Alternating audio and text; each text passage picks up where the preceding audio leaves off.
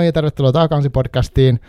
Um, mä oon hämmentyneessä, hämmentyneessä tilassa, koska tota Helsingin Sanomit huomioi mun podcastin tässä tällä viikolla, eli nyt eletään tota huhtikuuta ja 4.4.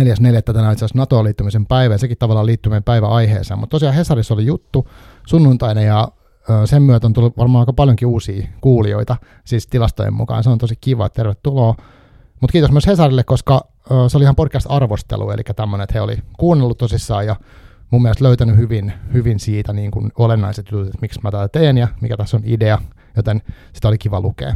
Mutta ei siitä sen enempää.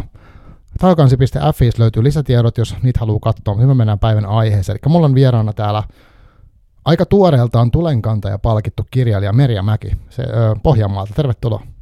Kiitos. Ja Hesarin juttu oli tosiaan hieno. Sitä oli ilo lukea. Joo. Millä fiiliksellä sä oot nyt täällä? Se tuli tosi, kau- tosi kaukaa, mutta siis ö, autolla pitkän matkan ja sä oot täällä arkikullassa mukaan istumassa, niin millä mielellä nyt ennen, ennen tota, aletaan sukelletaan tuohon aiheeseen? No, tässä tapahtui tämä tyypillinen asia, missä vaan kyllä aika hyvä, että suunnitelmat meni täysin uusiksi tänään. Mä olin junalla lähdössä kohti arkikultaa, mutta juna vuoro peruttiin siitä ihan mun nenäni Aivan. edestä, niin vaihdoin sitten lennosta suunnitelmia siihen, että tuun autolla. Ja täällä olemme, joten kaikki hyvin. Joo, ja onneksi aurinko paistaa sille hyvä, hyvä ajosää. Kyllä, ja myöhään kestää tämä valoinen aika, että tämä on Joo. ihan fine ajalla. Hyvä, hyvä. Ja tota, meidän tarkoitus puhua tänään varmaan enimmäkseen keskittyy tähän sun Ennen lintuja kirjaa, mikä on viime vuonna ilmestynyt, eikä vaan 2022? Joo, kyllä, tammikuussa 2022. Ah, vähän reilu vuosi. Joo, vähän reilu vuosi ja ö, julkaisusta meni tasan kuukausi, niin Venäjä aloitti hyökkäyssodan Ukrainaan, että siinä on paljon tapahtunut kyllä semmoista minun Joo. elämässäni merkittävää. Niinpä, niinpä. Mutta tota, mulla on sellainen perinne, että mä, olisin, mä pyydän jonkinnäköisen esittelyn, niin mitä sä haluaisit nyt itsestäsi kertoa tuonne kuulijoille? No tosiaan nimeni on Merja Mäki, työskentelen kirjailijana Kauhavalla. Koulutukseltani mä oon äidinkielen ja kirjallisuuden opettaja. Mä oon ennen lintuja romaania aikaisemmin kirjoittanut pääasiassa lapsille ja jonkun verran varhaisnuorille – Mm, tällä hetkellä mulla on kustannussopimus Kummerruksen kanssa kahdesta seuraavasta sotahistoriallisesta romaanista, ja okay. näistä toista työstän nyt tällä hetkellä ihan päätoimisesti. Työskentelen kotona työhuoneella. Joo, ja tota, mä siis olin niin kuin, hämmentynyt, tai siis mulla oli joku semmoinen ennakkoasenne, että, että mä en tiennyt sun noista aikaisemmista kirjoista mitään. Mä en tiedä, niin kuin, sit mä vasta, viime viikolla mä tajusin, mä rupesin katsoa, että niitä sulla on vaikka kuin paljon – sitä kirjoja, mitä olet julkaissut. Mitä sä haluaisit kertoa niistä lyhyesti aikaisemmista kirjoista? No varmaan semmoinen mittavin työ on tämä Unilehmä-sarja noin eskari-ikäisille. Kristiina Mäkimattila on tehnyt kuvitukset niihin. Ja semmoinen iloinen kokemus on aina ollut se, että mua on pyydetty jonkun verran yhteisiin antologioihin osallistumaan saduilla tai novelleilla. Mä heittäisin, että ehkä seitsemässä antologiassa olen mukana. Ja se semmoinen yhdessä tekeminen, vaikka kaikki kirjoittaakin sitä omaa juttua, niin se on aina hirveän opettavaista, kun näkee muiden kirjailijoiden työtapoja ja sitä mm. työprosessia. Mikä sitten, mitä, mitä kaikkea on tapahtunut siihen tavallaan, että minkä takia sä oot kirjoittanut ennen lintui-kirjan? Miten, mistä se niin kuin lähti?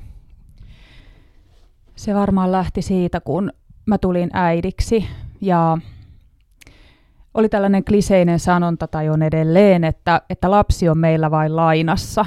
Mm. Ja tosiaan me oltiin ensin yhdeksän kuukautta yksikkö, kun minä kannoin lasta sydämeni alla ja sitten yhtäkkiä hän oli siinä mun käsivarsilla ja kohta hän jo otti niitä ensimmäisiä askeliaan poispäin minusta. Ja silloin se todentui mulle, että lapsi todella on vain lainassa. Ja mä tulin ajatelleeksi näitä sotaajan äitejä ja mitä se luopuminen on heille merkinnyt. Se on ollut jotain aivan toisenlaista luopumista kuin mitä me rauhan aikana eläneet äidit voidaan edes ymmärtää, vaikka kovasti tahdottaisi. Ja sen takia mä kiinnostuin äitimyytistä, sotasankarimyytistä. Mä pohdin, että niillä on aika paljon yhteistä, kun kumpikin on valmis uhraamaan itsensä jonkun tois, niin kuin itseään arvokkaamman asian puolesta. Ja ehkä niin kuin tätä kautta mä päädyin sen, tämän sota-aiheen piiriin. Hmm. Mä pitkään tutkin sotaa, mä ö, tein ennen lintuja romaania varten noin viisivuotisen taustatyön. Ihan aktiivisesti välillä tein pelkästään taustatyötä ja ajoittain sitten sekä tein taustatyötä että kirjoitin yhtä aikaa. Mutta joka tapauksessa mä pitkään pohdin taustatyötä tehdessäni sitä, että mitä mä tästä sodasta haluan kertoa, mikä on se valo, mm, jonka mä haluan kohdentaa ja mihin asiaan, kenen tarina mä haluan kertoa? Ja mikä se mun näkemys sodasta on. Mulla on itsellä ö, juuria Karjalassa, mutta ne on tuolla Käkisalmen maalaiskunnassa. Ja tämä tarina sijoittuu taas Laatokan Karjalaan, jossa kulttuuri kuitenkin on aika erilaista, niin mä lähdin niin kuin sillä tavalla aika tyhjältä pöydältä. Sen lisäksi mun suvussa hirveästi ei ole kulkenut näitä evakkotarinoita, vaikka evakkokokemuksia kyllä on, mm. eikä myöskään tarinoita rintamalta, vaikka rintamasotilaitakin on. Et mä koen, että se on mulle ollut helpotus, että mä oon niin tyhjästä lähtenyt sitä sotaa tutkimaan ja muodostamaan sitä käsitystä, mikä mulla siitä nyt tällä hetkellä on. Joo, tosi vaikuttavaa. Ja sitten vielä se, että mä oon lukenut siis sun haastattelua, missä olet kertonut tuosta viiden vuoden niin tut- tutkimuksessa, oli paljon aineistoa, olet haastatellut ihmisiä, tavannut ihmisiä, jotka on elänyt siihen aikaan tai ollut esimerkiksi sotasairaalassa töissä, että jotenkin tosi perusteellista. Kyllä. Mä oon pitänyt tärkeänä tutkia sekä asialähteitä että myös fiktiivisiä lähteitä. Ja asialähteissä usein, kun mä oon miettinyt jotain faktaa, että miten tämä on ollut tai jotain pientä yksityiskohtaa, niin mä oon pyrkinyt siihen, että mä löytäisin sen tiedon sekä tietokirjallisuudesta että jostain aikalaiskertomuksesta. Ja sit, jos näin on ollut, niin mä oon suunnilleen luottanut, että mm, näin se varmaan kutakuinkin on sitten ollut.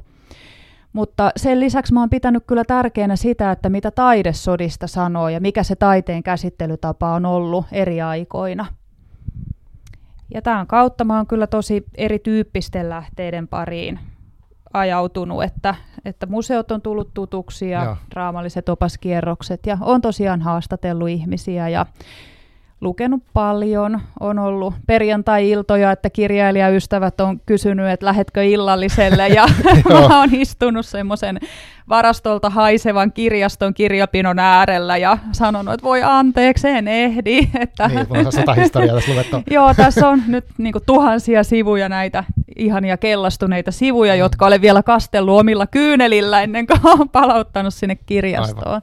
Että tota, Joo, taustatyö on ollut monipuolista ja siinä vaiheessa, kun käsikirjoitus on ollut jo aika pitkälle työstetty, niin mä oon vielä luet, luetuttanut sitä asiantuntijalukijoilla ja he on sitä oman alansa fakta, tietoa ja yksityiskohtia sieltä tarkistanut ja kommentoinut.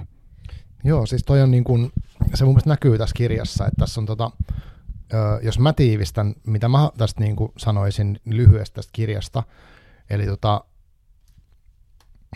se on valtavan iso tarina, mutta tavallaan, tavallaan niin yksinkertaisimmillaan ehkä niin, että siinä on Alli-niminen päähenkilö, Kyllä. joka on siis Karjalasta, ja hän sitten joutuu, joutuu lähtemään sodan, sodan niin kuin jaloista pois ja päätyy sitten Pohjanmaalle Kyllä. monen eri vaiheen kautta, ja sitten siellä niin kuin, hän jotenkin hän joutuu kohtaamaan musta sitä niin kuin oman suvun kulttuuria vast, vs. se Karjalan kulttuuri vastaan Pohjanmaan kulttuuri, ja se on tosi kiinnostavasti myös kuvattu se kulttuurien ikään kuin konflikti, että vaikka ollaan niin kuin tavallaan samasta maasta, niin silti tota, ne on isoja ne erot.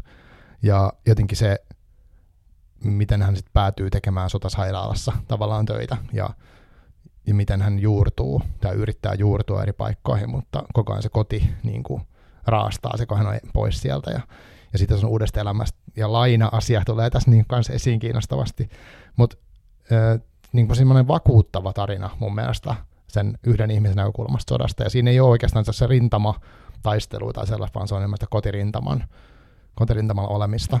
Ja no mullakin on siis, mun isoisät oli molemmat tota, sotaveteraaneja, ja sitten vaimon puolelta on suku niin kuin sieltä Käkisalmesta siinä mielessä tosi kiinnostavaa niin kuin miettiä sitä kaikkea, mitä se on tapahtunut. Mutta mm, se koti-ikävä ja jotenkin semmoinen, no niin sanot luopumissana, niin se luopuminen tuntuu niin kuin isosti tuossa kirjassa. Että siinä on erilaisia asioita, mistä luovutaan. Uh, varsinkin just se sodan se semmoinen, että tulevaisuudesta tavallaan luovutaan. Että se tulee tosi lähelle, kun tämä Ukrainan sotaa seuraa koko aika. Mutta tota, miltä tämä kuulostaa ja mitä sä itse sanoisit, jos sun pitäisi kuvailla, että mistä, mistä tässä kirjassa on kyse? Joo, kiitos hyvästä analyysistä. Nämä on niitä ydinkysymyksiä, joiden äärellä on ollut. Ja sen lisäksi, että mä oon ollut tosi kunnianhimoinen siinä, että se historiallinen viitekehys olisi mahdollisimman lähellä totuutta, niin tämä on tosiaan Allin kasvutarina mm. ennen kaikkea. Ja yksi semmoinen tärkeä kysymys, jota mä näiden mainitsemiesi lisäksi on miettinyt, on semmoinen ulkopuolisuuden tunne. Alli on tosi monella tasolla ulkopuolinen. Hän on ulkopuolinen omassa lapsuuden perheessään, koska äiti kohtelee häntä aika epätasa-arvoisesti muihin sisaruksiin nähden. Äidillä on syynsä siihen. Ne selviää siinä tarinan aikana. Mutta sen lisäksi hän on ulkopuolinen sillä sijoituspaikkakunnalla. He päätyy Seinäjoen kauppalaan sen jälkeen, kun evakuointikäsky tulee. Mm. Ja mä oon paljon pohtinut sitä, että evakko on evakko niin monella tasolla, että hän etsii paikkaansa paitsi maantieteellisesti, niin hän etsii paikkaansa myös yhteiskunnallisesti. Mm. Esimerkiksi Allin urahaaveet käy mahdottomaksi, kun hän ei elä enää sen kaltaisella seudulla, mitä se kotiseutu on ollut, vaan joutuu ihan toisenlaiseen ympäristöön.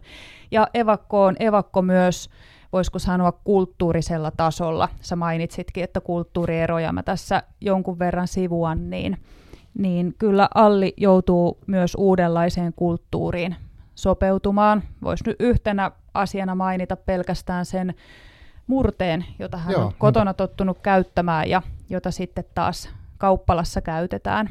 Murreromaanihan tämä ei ole, mutta murresanoja siellä on tunnelmaa luomassa. Ja sitten kun Alli päätyy uudenlaisiin työtehtäviin sotasairaalaan, niin sielläkin hän kokee ulkopuolisuutta, koska siellä on, hän tutustuu sairaanhoitajaoppilaisiin, joilla on toisensa, heillä on kohta oma ammatti, oma toimeentulo, asunto järjestyy työpaikan kautta. Heillä on jopa semmoiset ihanat hilkat päässä ja kauniit asut, jo- jollaisia Allille ei anneta. Että hän monella tavalla tuntee ulkopuolisuutta elämässään. Ja semmoinen yhteisöllisyys versus yksilöllisyys mua on mm. paljon pohdituttanut. Se, miltä tuntuu olla vähän ulkokehällä ja koko ajan pikkusen sivusta seurata, mitä siellä tapahtumien keskiössä tapahtuu. Ja Alliin kytkeytyy aika paljon yksinäisyyttä. Mä luulen, että siinä on samaistumispintaa meille, jotka on tuon pandemia-ajan eristäytyneisyyden Joo, joutunut kokea. Kyllä, kyllä. Joo, ja se se oli musta jotenkin, tai mä oon miettinyt sitä, niin kun tässä on ollut, tämä Ukrainan sota on mulla ainakin aiheuttanut semmoisia, tai Venäjän sota Ukrainassa, niin, niin tota, että, että se, siinä oli joku semmoinen shokkiefekti, mikä aiheutti tai vaikutti siihen, että on tosi epävarmaa ajatella pitkälle tulevaisuuteen. Ja tuossa se kanssa korostuu, että siellä on hirveätä kaipuuta tavallaan siihen, että, että pääsispä takaisin vielä sinne kotiin joskus. Ja sitten se on jotenkin surullista lukea ja kun tietää se, mitä se historia on mennyt, että sinne ei ollaan pystytty ikinä palaamaan. Ja tota, niin kuin herättää paljon semmoista mietintää niin kuin näistä nykyajan monen kaltaisista eri pakolaisista, jotka joutuu liikkumaan niin kuin tämmöisen alta pois. Et siinä mielessä vaikka niin kuin toi puhuu tokasta maailmansodasta, niin se on aika universaalia. Ja varmaan ne kokemukset, mitä sanoit, niin tosi semmoisia samaistuttavia monelle. Kyllä, näin mä luulen kanssa. Tämä romaani on saanut lämpimän vastaanoton lukijoilta ja lukijat on paljon jakanut omia evakkokokemuksia tai suvun evakkokokemuksia. Ja kyllä siellä toistuu just tämä, miltä tuntuu se, kun se kotoa lähteminen ei olekaan ollut vapaaehtoinen valinta ja, ja kotiin palaaminen olisi jopa vaarallista. Niin just. Niin mä luulen, että tämä juurettomuus elää kyllä meidän ajassa monella tavalla sotapakolaisten myötä ja, ja myös sen myötä, että se mitä Ukrainassa nyt tapahtuu, niin mä huomaan lukijoita kohdatessani, että se trauma on aktivoitunut uudelleen. Mm. Se meidän omista sodista johtuva sotatrauma ja ylisukupolvinen sotatrauma. Joo, toi on erikoinen asia ja se on sitäkin niin kuin, tuossa kirjassa tietenkin hahmoilla ei vielä ole siitä sodasta tullut ne niin pitkälliset ne traumat, mutta tota, se on tosi järkyttävä, miten pit, pitkälle ne jäljet niinku kantaa. Et mäkin tunnistin niitä aj- ajatuksia, kun mä luin tätä. Ja sitten myös mietin toki sitä Ukrainaa niin tavallaan, että mitä omassa suvussa on tapahtunut, miten mun vanhemmat on reagoinut siihen ja miten heitskin näkee niin tietyllä tavalla sitä sodan jotain, sotaan liittyviä ajatuksia tai tunteita sitten itse myös, vaikka siitä on, mä en ole ikinä kokenut tietenkään mitään tuollaista, että ihmeellisen pitkään kestää. Niin, mutta sinäkin edustat kyllä sitä sukupolvea, johon tutkimusten mukaan nämä ylisukupolviset mm. sotatraumat edelleen ylettää. Joo, en, en ihmettele ollenkaan. Että kyllä varmaan, öö, mä luulen, että aika moni, monikin ihminen, jolla on jonkunlaisia sotakokemuksia suvussa, niin, niin näitä tunnistaa. Siis mä luin tällaista Sini Emilia Asikaisen maisterin tutkielmaa, Joo. jossa hän on tehnyt pientä jaottelua, että millä, millä tavalla ne ylisukupolviset sotatraumat voi nykyään meidän ajassa tai tämän neljännen sukupolven kohdalla ilmetä. Mä oon lukenut vastaavia jaotteluja, tämä on nyt yksi vaan niistä, mutta tämä on mun Joo. mielestä aika hyvä listaus. Hän jaotteli näin, että vaikutukset erityisesti naisen mentaliteettiin näkyy vaikenemisena, uutteruutena, säästäväisyytenä, sietämisenä, selviytymisenä, sinnikkyytenä ja jaksamisena ja uhrautumisena. Ja mä luulen, että monesti kun lukijoiden kanssa keskustelee, niin aika usein tämän tyyppiset aiheet nousee keskusteluun. Kyllä, ja, ja se on niin kuin, moni, moni tunnistaa tästä, että no joo, no tota ne ylisukupolviset traumat tosiaan voi olla. Oletko nähnyt tota Yle Areenassa semmoinen dokumentti, kun olikohan se, nyt voi mennä tosi pieleen tämä nimi, mutta Sodan jäljet tai joku tämmöinen. Suome, suomalainen dokumentti kertoo niin kuin veteraaneista tai heidän perheestään ja että miten vieläkin heissä niin kuin, se oli musta ihan pari vuotta vanha, Eli vieläkin Joo, on tuttu. näkee paineaisia vaikka niistä sota-asioista, tai siinä oli perheiden, niin kuin, miten perheissä olisi reagoitu ja miten ne ihmiset oli pärjännyt tai ei pärjännyt. että todella, todella hurja. Joo, se on hurjaa, hurjaa kyllä, ja mä oon iloinen just tästä, että näitähän aikalaiskertomuksia on dokumentoitu aika paljon. Monesti kuulee tutkijoilta, että, että ihmisen on ollut yksin vaikea ryhtyä kertomaan näitä vaikeita, traumatisoivia kokemuksia, mutta sitten jos on kutsuttu paikalle esimerkiksi tota, aseveliä, niin sitten mm. niitä kertomuksia onkin ollut helpompi jakaa ja, ja niitä ollaan saatu talteen aika paljonkin. Ihminen unohtaa nopeasti. Aivan. Se on tärkeää, että näitä talletetaan. Kyllä. Joo, ja mä voisin kuvitella, että tämä sun kirja antaa sitten taas tilaa niin kuin myös äh, ikään kuin kotirintaman ihmisille miettiä tätä, että miten vaikka se sodan läheisyys on vaikuttanut omaan perheeseen tai omiin sukulaisiin tai omaan elämään. Äh, ja sitten kuul- miltä sinusta tuntui niin saada noita tuota viestejä ihmisiltä tästä? Et se on kuitenkin ne on tosi henkilökohtaisia kipeitä aiheita. Niin on. No Ö, aika usein käy niin, mä oon nyt tosi paljon kiertänyt kirjailijavierailuilla tämän Ennen lintuja romaanin kanssa, niin monesti tilaisuuden jälkeen mä kuulen ihan kasvokkaan näitä tarinoita, tai sitten saan viestejä, käsin kirjoitettuja kirjeitä jopa, oh. ja kuulen tosiaan aika henkilökohtaisiakin tarinoita, aika niin kuin raadollisia, hurjia, kipeitä tarinoita, ja kyllä mä koen, että nehän on todella suuri luottamuksen osoitus. Aivan. Toisaalta mä olen vain niin kuin käymässä siellä paikkakunnalla, mikä se sitten ikinä onkaan, ja on todennäköistä, että ehkä ei yleisön kanssa hetken aikaan niin uudelleen tavata, niin ehkä mulle on helppo kertoa sen takia, että olen vain, vain hetken siinä. Niin just. Mutta kyllä se tuntuu suurelta luottamuksen osoitukselta. Sen lisäksi ne tarinat on hirveän kiinnostavia. Joo, tota, äh, miten sä ajattelet tuosta, kun sä kerroit äsken, että sä oot myös kirjoittamassa kahta, tai on sopimuissa kahdesta toisesta uudesta kirjasta, mitkä myös linkittyy tähän sotaan, niin onko tämä tämä ollut sulla jo aikaisemmin niin kuin mielessä, että sä haluat kirjoittaa lisää tästä aiheesta, vai onko tämä vaikuttanut esimerkiksi tämän kirjan vastaanotto, että haluat kirjoittaa lisää? Kyllä mä oon aina tiennyt. Mä oon tosi pitkään tiennyt, että mä haluan kirjoittaa nimenomaan sodasta. Mutta musta tuntuu, että täytyi kypsyä ihmisenä, että tavallaan osaisi käsitellä riittävällä hienotunteisuudella ja herkkyydellä näin raskasta ja kipeätä aihetta, niin se onnistuu nyt paremmin ehkä kuin vaikka kymmenen vuotta sitten. Joo. Ja toinen asia oli se, että musta tuntui, että mun täytyy harjoitella kirjoittamista ennen kuin mä pystyn tähän genreen tarttumaan. Ja kyllä mulla oli mielessä ihan paljon jo ennen tämän romaanin työstämisen aloittamista, että mä kirjoitan sodasta useamman romaanin. Mutta sitten kun mä tein taustatyötä, niin kyllä se ajatus vielä voimistui ja vahvistui, että sodassa on niin paljon tarinoita, jotka ansaitsis tulla kerrotuksi, että siihen ei kyllä yksi ihmiselämä edes riitä, että saisi ne kaikki tarinat kerrottua. Sotakirjallisuuden, jos puhutaan kaunokirjallisuudesta, mm. niin sotakirjallisuuden tehtävä on mun mielestä muuttunut vuosien varrella. Että jos mä mietin sitä sota-aiheista kaunoa, jota on kirjoitettu 50-luvulla esimerkiksi, niin siellä on tosi kovana se sotapropaganda, jota tarvittiin mm. sotien aikana. Ja kaunokirjallisuus osallistui siihen, mihin koko muu yhteiskunta, eli rakentamaan uudelleen raunioituneita ihmisiä ja raunioitunutta yhteiskuntaa. Ja siihen tarvittiin näitä sankaritarinoita ja semmoista kansallisidentiteettiä vahvistavia tarinoita, me henkeä nostattavia tarinoita. Mutta nyt kun sodista on kulunut pidempi aika, niin ollaan ryhdytty ehkä käsittelemään niitä kohtaloita, joista on vaiettu tähän asti. Jos mä mietin vaikka Tommi Kinnusen, Rosa Liksomin, Petra mm. Rautiaisen, Katja Kallion tarinoita, niin ne on usein semmoisia vähän marginaalissa olevan ihmisen tarinoita, tai, tai jollain lailla ne tapahtumat ei ole ollut siinä sodan käsittelyn keskiössä tähän asti.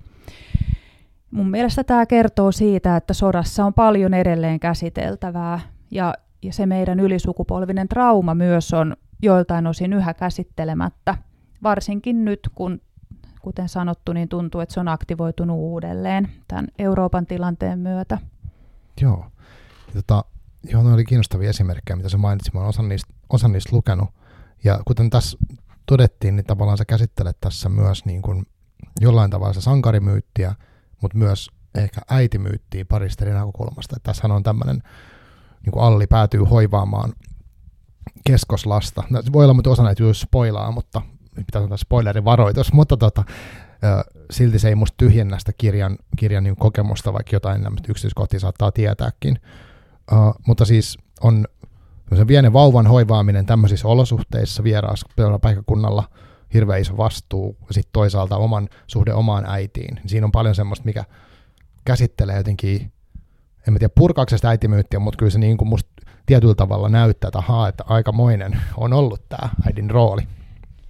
Joo, niin on. Se on ihan totta. Äidin rooli tosiaan on ollut aikamoinen, että kyllä mä oon niinku pohti, äh, mm, ra, niinku mä oon tarkastellut sitä äitimyyttiä ja sitä naisen roolia sodassa ja mä oon tahtonut kuvittaa sitä lukijalle, että minkälainen se naisen rooli on. Naiseen kohdistui valtavat odotukset sota-aikana. Se on hirveän moniulotteinen aihe. Jos ajatellaan rintamasotilasta, niin varmasti siellä nuoret miehet ikävöi äitiä. Kyllä esimerkiksi haavoittuneita hoitaneet henkilöt on jälkikäteen kertonut, että kyllä mm. tuskissaan olevat ja kuolemaa tekevät miehet, niin äitiä ne itki siinä viime mm, hetkillä. Mm, ja sitten toisaalta taas siellä kotona on saattanut olla joku ihastus tai, tai ehkä seurustelukumppani, joka on varmaan jollain lailla vahvistanut sitä taistelutahtoa tai, tai ainakin ollut asia, jota odottaa, kunhan mm. lomille pääsee Aivan. ja sillä tavalla kannustanut eteenpäin. Mutta sitten kyllä toisaalta ajateltiin naisesta, että, että nainen on semmoinen melkein yliinhimillinen olento, joka pitelee sitä kotirintamaa pystyssä. Ajateltiin, että kotirintama ei saa murtua, koska sitten murtuisi kaikki muukin siitä ympäriltä ja myös ne rintamalinjat.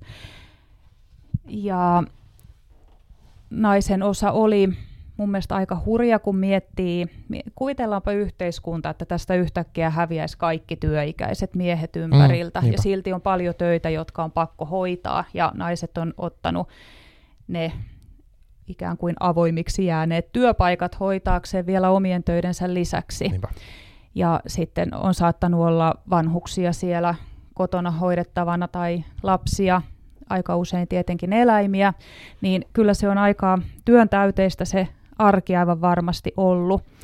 Ja tässä mielessä sota on sekä tasottanut sukupuolten välistä tasa-arvoa, että myös voimistanut sitä. Et ehkä niin kuin siinä mielessä rakentanut sitä tasa-arvoa, että on huomattu, että naiset kyllä selviää näistä niin, töistä, aivan. joita on perinteisesti pidetty hyvin miehisinä. Mutta sitten taas toisaalta sotien jälkeen naiset on luovuttanut nämä työpaikat takaisin niille alkuperäisille tekijöille, jotka sieltä rintamalta palaa. Ja kun me tiedetään, että rintamalta on palannut monella tavalla haavoittuneita mm. ihmisiä psyykkisesti ja fyysisesti, niin kyllä siinä on niin kuin jossain määrin edelleen säilynyt se velvoite pitää se koti pystyssä ja arki rullaamassa ja, ja ehkä on tullut vielä niin kuin tavallaan lisää hoivattavia sen, niin. sen lisäksi, mitä siellä kotona sota-aikana oli. Että naiseus sodassa, niin se on kyllä kiinnostava kysymys ja tosi monitahoinen. No oli hyviä pointteja, mitä sä siitä nostit. Mitä, mitä mieltä mitä sä nyt äitimyytistä tai tästä, tästä niin kuin, jotenkin se tuntuu, että se ei ole kyllä tosiaan kadonnut kokonaan, mutta miten sä itse koet sen niin esimerkiksi nyt tässä ajassa, että mitä mieltä sä oot siitä tällä hetkellä? No kyllä mä edelleen näen, että niin äitiydessä on tätä tämmöistä niin kuin sodan perintöä, että muun muassa tämä niin kuin, ö, uhrautuminen, jaksaminen ja semmoinen tietynlainen, että ei, ei saa valittaa tai naisen mm. aggressio on edelleen aikamoinen tapu. Et, et kyllä niin kuin ajat on muuttuneet niitä on vaikea verrata, että mitä se 40-luvun äiteys on ollut tähän päivään, koska niin kuin ympärillä kaikki on niin eri tavalla ja mm, totta. meidän on vaikea ihan täysin ymmärtää syitä ja seurauksia siellä 40-luvulla, mutta, mutta kyllä mä kuitenkin koen, että, että se semmoinen äitiyden rooli ja vaatimukset äitiyttä kohtaan on murenemassa – ja ne on, ta, muutos on tapahtunut aika äkkiä, jos miettii, milla, mitä, mitä äitiydestä ajateltiin, mitä äidin rooli, roolilta odotettiin vaikka kymmenen vuotta sitten, niin mm. asiat on kyllä on muuttunut. Että yleisesti ottaen meidän yhteiskunta on koko ajan kulkenut mun mielestä semmoisesta yhteisöllisestä yhä yksilökeskeisempään. Ja se Niinpä. yksilökeskeisyys pätee myös siihen, että miten kukin haluaa sitä äidin roolia toteuttaa.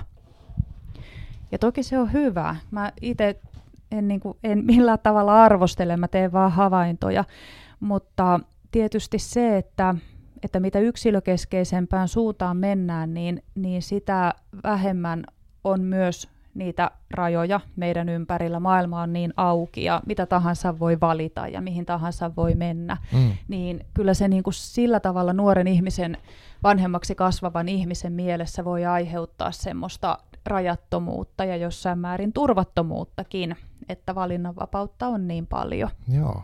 Ja tämä on tosiaan, tämä ei ole mitään niin kuin kritiikkiä, vaan ihan vaan mm. toteamushavainto. Joo, siis toi on sille tosi mielenkiintoista, koska uh, tuossakin kirjassa on tietyllä tavalla sellaista, siellä on paljon tilanteita, joissa ihmiset on jollain tavalla niin yhteisöllisyys, mit, minkälaiset yhteisöt toimii, että vaikka maatilalla, niin si, siitä puhuttiin, että kun säkin sanoit tuossa että äsken, että naiset joutuu ottaa haltuun niitä töitä, mutta se ei ollut semmoista, että ihan yksin otetaan se tila haltuun. Et niin kuin nyt täl, tänä päivänä esimerkiksi on, on ihmisiä, jotka pyörittää isoja maatiloja melkein yksin, että niin laitteiden. Että se on muuttunut tosi paljon siitä, että on joku suku tai semmoinen niin porukka, ketä sitten tekee töitä. Ja mä mietin sitä paljon, kun tässä ajassa niin kuin vanhempanakin on usein herkästi aika yksin niiden asioiden kanssa. No, toki netistä voi katsoa kaikkea ja kysyä neuvoa, ja, mutta siellä, siellä samalla sitten tuo hirveän kanssa vaatimuksia ja sellaista, niin kuin, että täydellistä vanhemmuutta pystyy vertailemaan itsensä kaikkeen maailman ihmisiin, niin sekin on niin kuin erikoinen, erikoinen tilanne. Et saa nähdä, mihin tämä menee vaikka seuraavan 50 vuoden aikana, jos pääsee näkemään. Niinpä, kyllä. Joo, mielenkiintoinen ajatus, mitä se mahtaa olla sitten mm. 50 vuoden kuluttua. Joo, mä jotenkin itse mietin sitä, että kun on ollut varmaan, en tiedä minkälaista ennen ollut, mutta nyt, nyt ollaan tosiaan sellaisessa, että kaikki terveydet saa valita ihan mitä vaan, mutta ollaan tosi yksin. Niin musta olisi hienoa, jos voisi niinku edelleen säilyttää sitä valinnan vapautta ja semmoista yksilöllisyyttä, mutta ei olisi täysin yksin, vaan olisi vertaisia tai jonkinnäköistä semmoista niin kuin uudenlaista yhteisöllisyyttä. Mutta tämä ehkä menee aiheesta, aiheen ohi. Ei se mitään, toi on mielenkiintoinen ajatus, eikä se nyt niin kauas aiheen ohi mm, oikeastaan niin. mene. Että ehkä tuohon liittyy vähän semmoinen tehokkuusajattelu myös, että mm. kun mä mietin, jos mä katon, mulla on siis yhtenä tärkeänä lähdemateriaalina ollut SA-kuva-arkisto, ja kun mä oon selaillut eri sotasairaaloista esimerkiksi valokuvia, niin aina kaikki tehdään niin kuin porukalla niissä valokuvissa, ja jotenkin tuntuu, että työntekijöitä on tosi paljon, ja niillä on niin kuin aika runsaasti aikaa, että samaa tehtävää voi olla tekemässä aika niin kuin isokin porukka, että se ehkä on ollut jotenkin se ajatusmaailma vaikka sairaanhoidossa semmoinen, että se niin kuin läheisyys ja toisen ihmisen läsnäolo, niin se on tärkeä osa sitä hoitoprosessia Just. ja paranemista. Esimerkkinä voisi nostaa aamupesut, että, se, että ollaan ajateltu, että hoitajat pesee sen potilaan joka aamu, niin se on erittäin olennainen osa sitä koko hoitotyötä, mitä siinä tapahtuu. Ja yhteiskunnan vaatimukset on niin kovat, että ehkä sitten resursseja on vähän kovalla kädellä karsittu ja Joo. tekijöitä on vähemmän ja semmoinen niin yhdessä tekeminen on senkin takia ehkä vähentynyt. Aivan, joo, joo, varmasti näin, että se, se voi ajatella niin kuin, vaikka taloudellisesti tai jotenkin semmoisessa resurssioptimointimielessä, että on tehokkaampaa tehdä niin kuin tietyllä tavalla, että sulla on varttiaikaa kohdata ihminen vs, että sä oot aikaisemmin voinut jonkun toisen kanssa vaikka kohdata ja ei ollut mitään aikarajoja. Voisi kuvitella, että niin potilaan näkökulmassa on kivempi, että on sitä kohtaamista, ja sitten taas Excelistä, kun katsoo, niin että on, se on raakaa touhua. Että mäkin olen kuullut Kyllä. vaikka kotihoidosta kaiken näköisiä tarinoita niin kuin työntekijältä, että, että tota, ei ole hirveästi aikaa silleen kohdata, että lääkkeet sinne, tsekataan onko hengissä, lähdetään pihalle, jos nyt vähän kärjistetään. Kyllä. Kyllä, raadollinen esimerkki tämä, jonka kerroit, mutta olen kuullut kyllä vastaavia. Joo. Toisaalta sitten niin kuin myös koulutus on järjestetty ehkä vähän eri tavalla, että sairaanhoitaja-oppilailla esimerkiksi oli nämä työkirjat, joihin kerättiin rasteja aina mm. kustakin vaaditusta tehtävästä ja oltiin sillä tavalla, ö, niin kuin opittiin käytännön kautta ja oltiin siellä ohjattavana ja, ja jotenkin enemmän niin kuin kädet pesuvedessä niin sanotusti, että et, niin tekemällä opittiin. Mm. Et en mä tiedä sitten, ehkä se koulutus on jotenkin kehittynyt semmoiseksi teoriapainotteiseksi ja siinäkin mielessä on se yhteisöllisyys vähentynyt niin, niiden aivan. opintojen aikana. Mm. Joo, tässä on itse asiassa koulutukseenkin musta otetaan kiinnostavasti tässä kirjassa kantaa, kun tosiaan Allin piti alun perin olla, tai siis hän olisi halunnut olla ka- kalastaja, eikö vaan? Joo, kyllä, isänsä lailla. Niin. Ja siitä huolimatta, että äiti vastustaa kiivaasti mm. tätä ajatusta. Joo, ja sitten hänestä olisi haluttu parantaja, joka olisi vaatinut taas tietynlaista opiskelua. Mutta sitten sit hän joutui tavallaan luopumaan näistä molemmista rooleista ja menemään sitten erikoisella tavalla maatilalle, tai ei oikein tiennyt, mikä se rooli tulisi olemaan. Mutta et, et vaikka nämä koulutuksetkin on erilaisia kuin nykyään, niin silti semmoinen, niin että että mihin hänellä on vaikka ollut tilaa siinä. Et varmaan se perinteinen naisrooli on ollut vähän ehkä, että voiko nainen olla kalastaja, tämän tyyppistä musta tässä puhutaan kanssa, tai Kyllä. mitä suku odottaa, mitä niin kuin läheiset odottaa, niin valtavia paineita ja ehkä semmoista, joo. Niin on, kyllä. Ja mm, tietysti niin kuin Allilla on vähän määrittelevänä tekijänä se, että mikä se elinympäristö on. Et mm. Sitten kun hän joutuu lähteä kotoa ja saapuu tänne Seinäjoen kauppalaan, missä on tämä kauhea seinäjoki, josta jäätkin lähtee ihan väärällä tavalla, niin käy ilmeiseksi, että hänestä ei voi tulla kalastajaa mm. tällaisessa ympäristössä. Ja äiti on kuitenkin odottanut hänestä koko ajan parantajaa, mutta kun ei sekään ammattikunta nyt oikein järin ole suosiossa siellä 40-luvun Seinäjoella, niin hän joutuu sitten kasvamaan ja etsimään sitä omaa paikkaansa.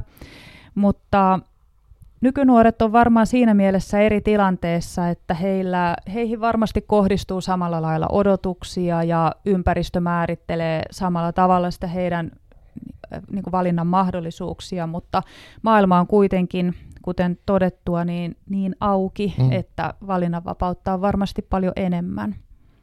Joo, ja sitten sekin on minusta kiinnostavaa, että uh, tässä tulee niin tämä lääketieteen kehityskin jotenkin, että uh, se parantaja – ammatti on ollut niin kuin vanhaa maailmaa tietyllä tavalla, ja sitten uutta maailmaa on tämä niin kuin lääketiede. Ja sen ristiriita tässä tulee hyvin esiin, että, että voiko Allista vaikka ikinä tulla sairaanhoitaja, koska hänelle ei jotain tiettyjä pohjaopintoja ole, mm. vai että jotakin tässä vielä käydään. Siinä mun mielestä on jotenkin vähän aukeaa mahdollisuus, että voisiko kuitenkin, jolloin se ehkä tulee mieleen se, että nykyään tämmöinen hyppääminen ei tosta vaan onnistuiskaan, vaan nykyään on tosi tarkkaa, että pitää mennä tietyt koulut, että voi tehdä, ja se, niin kuin sanoit, tekeminen, tekeminen oppiminen, niin se ehkä ikävä kyllä on harvinaisempaa tänä päivänä.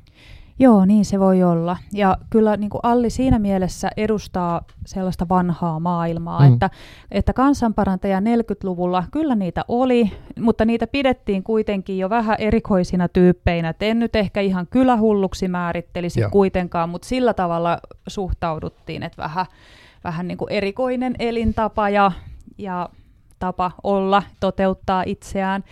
Mutta tällaista kansanparantajan oppia Alli nyt kuitenkin on saanut ja hän on erikoistunut opettajansa lailla kasveilla hoivaamiseen ja, ja parantamiseen.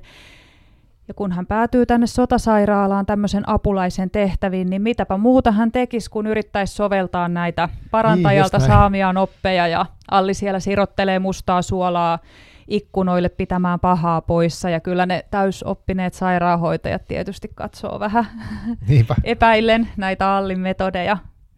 Ja se, se on yksi tapa, jolla mä halusin tuoda tätä Allin kokemaa ulkopuolisuutta esiin. Et yritys on kova ja hän ajattelee, että kovalla työnteolla hän lunastaa sen paikkansa, mutta silti ne keinot ei ole valtavirtaa ja niitä ei sen takia hyväksytä. Joo, ja siis mun mielestä se toi juuri, yrit, että yrittää kuulua joukkoon tai saada jotain kontaktiin, niin se on tosi ra- raastava teema tässä. Ja jotenkin se, että, että vaikka Alli on missä tilanteessa tässä, vaikka sillä välillä no, on raskaita aikoja, sitten on aikoja, jolloin toivo herää on parempaa, niin silti ikinä ei lopu se koti-ikävä. Niinpä. Kyllä koti-ikävä on tässä varmaan sellainen ö, kantava teema, kirjan nimi Ennen lintuja tulee toivosta. Se tulee siitä, että Alli itse ihan vilpittömästi uskoo siihen, että kun maaliskuussa vuonna 40 evakuointikäsky tulee, niin kotiin palattaisiin vielä ennen kuin muuttolinnut mm. palaa sinne Laatokan rannoille. No, me tämän ajan ihmiset tiedetään paremmin, kuinka siinä kävi. Mutta kuitenkin se toivo on semmoinen määrittelevä tekijä siinä Allin kotiikävässä hän uskoo siihen, että kotirannalle palataan ja, ja sitten hän, kun käy ilmeiseksi, että näin ei tule käymään, niin hän ryhtyy uskomaan siihen, että no jostain se koti kuitenkin löytyy. Mm. Ja kun romaanin aiheet on raskaita, sota itsessään on niin synkkä musta asia käsiteltäväksi, niin mä oon paljon halunnut pitää sitä toivoa kaiken yllä ja sitä, että että siitä niin kuin toivomisesta ja uskomisesta tulee lohtu ja ystävyydestä. Joo, se on, se on musta kanssa kyllä tässä niin kuin, tuon lukeneena siinä, siinä, on, siinä on paljon niin kuin tunteet herää, on paljon surua ja niin kuin helposti samaistuttavaa surua ja, ja myös sitä niin kuin shokkia ja sitten ehkä pelkoa. No siinä on eläinten puolesta saa pelätä, saa pelätä lapsen puolesta, saa aikuisten puolesta, niin kuin tosi monen, monen ä, asian puolesta pelätään, mutta sitten myös joku tämmöinen, että et, et vaikka sitten just niin kun ei ne meniskään niin kuin olisi halunnut se elämä, niin sitten sieltä jotain hyvää voi tulla. Niin onko se sulla tärkeää, niin kuin, että sä, tai niin kuin, miten sä ajattelet itse ton, koska nämä tunne, tunteet on niin kuin laidas laita, niin onko sulle tärkeää, että jotain tiettyä sieltä just jää, vai onko se vaan semmoista, että sä laitat sinne se, mikä sulle on tärkeää, ja ihmiset saa, mitä ne saa? Mä en nyt vastaa ihan suoraan sun kysymykseen, mutta se toivo Ei, siellä on niin kuin sillä tavalla tärkeä tunne, että se on ö, asia, josta mä oon paljon saanut lukijoilta palautetta, että kun siellä kuitenkin oli sitä toivoa. Ja ö, ehkä tämä on semmoinen, mitä mä haluan nyt jälkikäteen ainakin alleviivata, että tämä kliseinen sanonta niin kauan kuin on elämää, on mm. toivoa. Ja mm, mä niin kuin mietin vaikka sitä, että, että tässä on yksi teema, tämä vanhemmaksi kasvaminen. Mm. Mun mielestä on erittäin hyvä esimerkki toivosta. Et kun mä oon pohtinut ihmisiä, jotka niin kuin sodan epäinhimillisissä oloissa aikuistuu, sanotaan, että rintamasotilailta vietiin nuoruus ihan kokonaan. Heitä monesti kuvaillaan aikalaiskertomuksissa siten, että he on ihan vaikka puolessa vuodessa vanhentunut kasvoiltaan useita vuosia ja kasvot on saanut ryppyjä ja onhan näistä valokuviakin olemassa, Joo. se on uskomatonta, niin kuin miten sotilaan ulkonäkökin voi muuttua lyhyessä ajassa. Niin, ja sotilaat on elänyt semmoisessa ympäristössä, että siinä on niin kuin jatkuva väkivaltaisen kuoleman uhka läsnä. Ja näistä oloista on ryhdytty kasvaan aikuiseksi ja kasvamaan vanhemmuuteen ja ö, niin kuin rakentamaan sitä omaa vanhemmuutta ja sitä, minkälaista se on. Niin se on ollut kyllä aika kova paikka. Tämän ajan ihmisen on sitä vaikea edes täysin ymmärtää, mutta ja, ja se ylisukupolvinen trauma, se on ihan varmasti periytynyt toisaalta sanoissa, mutta varmasti ennen kaikkea sanattomissa viesteissä, ilmeissä ja eleissä ja säpsähdyksissä, kun joku kolahtaa esimerkiksi. Mutta tota, sitten mä kuitenkin mietin näin, että siitä huolimatta, että meillä on kansana nämä kovat kokemukset ja, ja siitä huolimatta, että se on varmasti meidän jälkipolvienkin aikuiseksi kasvamiseen vaikuttanut, niin ikinä ei ole liian myöhäistä saada hyvää lapsuutta. Se asia voi vielä aikuisenakin käsitellä niin, että, että jollain lailla palaset loksahtaa kohdilleen, kun sinne taaksepäin menneisyyteen katsoo. Hmm. Ja mun mielestä se on hyvä esimerkki toivosta, ja se on semmoinen ydinkysymys tai, tai asia, jota mä haluan alleviivata aina, kun mä tätä romaania ajattelen. Joo, to, tosi kiinnostavaa. Se, se vanhemmuuteen kasvamisen teema jotenkin, se tulee niin tosi monessa kohdassa ja mulle siinä oli yksi semmoinen hätkähdyttävimpiä kohti on semmoinen, paljastamatta nyt kaikkea, niin siinä on niin tämmöinen, että ihminen niin tavallaan kohtaa sen vanhempansa ja sitten se vanhempi niin perustelee, että minkä takia hän on kohdellut vaikka tylysti Joo. silloin, kun hän on ollut lapsi, koska halusi niin kuin ikään kuin koulia tai jollain tavalla valmentaa sitä lasta johonkin, niin se, se tuntuu tosi niin kuin pahalta, mutta samalla myös tosi ymmärrettävältä. Kyllä.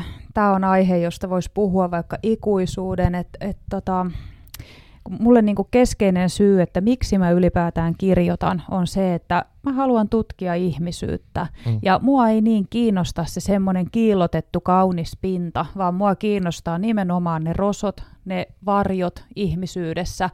Ja mä toivon, että mä kirjoittamalla itse oppisin en välttämättä hyväksymään, mutta jollain lailla asettautumaan hetkeksi toisen asemaan. Ehkä ymmärtää on vähän voimakas sana, mutta joo, jollain joo. lailla hetkellisesti kuitenkin ymmärtämään, miksi joku toimii mun mielestä väärällä tavalla. Ja tämä Alli Näiti on hyvin vaikea persoona, ja hänen kohdalla mä oon just tutkinut tätä, että, että kun muut näkee ulospäin toimintaa, joka ei missään nimessä ole hyväksyttävää, niin ehkä sillä toimijalla itsellään on kuitenkin omasta mielestään aika ylevät syyt, tai hänellä on semmoinen historia, että hän ei kerta kaikkiaan pystynyt parempaan mm. niillä eväillä, mitä hän on saanut, tai, tai se oli niin kuin paras, mihin tällä hetkellä pystyttiin, Just tai on. hän on toiminut parhaan tietonsa mm. alossa. Ja mm, mua kiinnostaa kaikki nämä ihmisyyden eri puolet. Mä tosiaan koen, että mä oon paljon miettinyt sitä, että, että kun mä oon lapsesta asti tiennyt, että mä olen tarinan kertoja, mutta sitten mä oon miettinyt, että mikä se mun väline on. Kasvuvuosina mä oon kokeillut näyttelemistä oh. ja tanssimista, valokuvaamista, kuvataiteen tekemistä, kaikkea. kaikkea. ja. ja lopulta mä päädyin siihen, että sanat on se kaikista vahvin väline, jolla mä pystyn rakentamaan sillan toisen ihmisen mieleen. Ja yhä edelleen, kun mä kirjoitan, niin se kirjoittamisen hetki on mulle sellainen suuri seikkailu toisen ihmisen mieleen, yhä syvemmälle ja syvemmälle sinne toisen ihmisen sisäiseen maailmaan. Ja sitten toisaalta, kun kirja on julkaistu ja mä saan siitä lukijapalautetta, lukija kertoo mulle oman tulkintansa romaanista tai niitä omia, vaikka suvun omia evakkokokemuksia, niin taas mä toivon, että että ihmiset niin kuin hetkeksi pysähtyisi näkemään toinen toisensa tai olisi jotenkin saman, mm. saman kokemuksen äärellä ja parhaimmillaan voisi saada vähän lohtuakin siitä, että enpä ollut yksin, jollekin muullekin mm. kävi suunnilleen näin. Joo.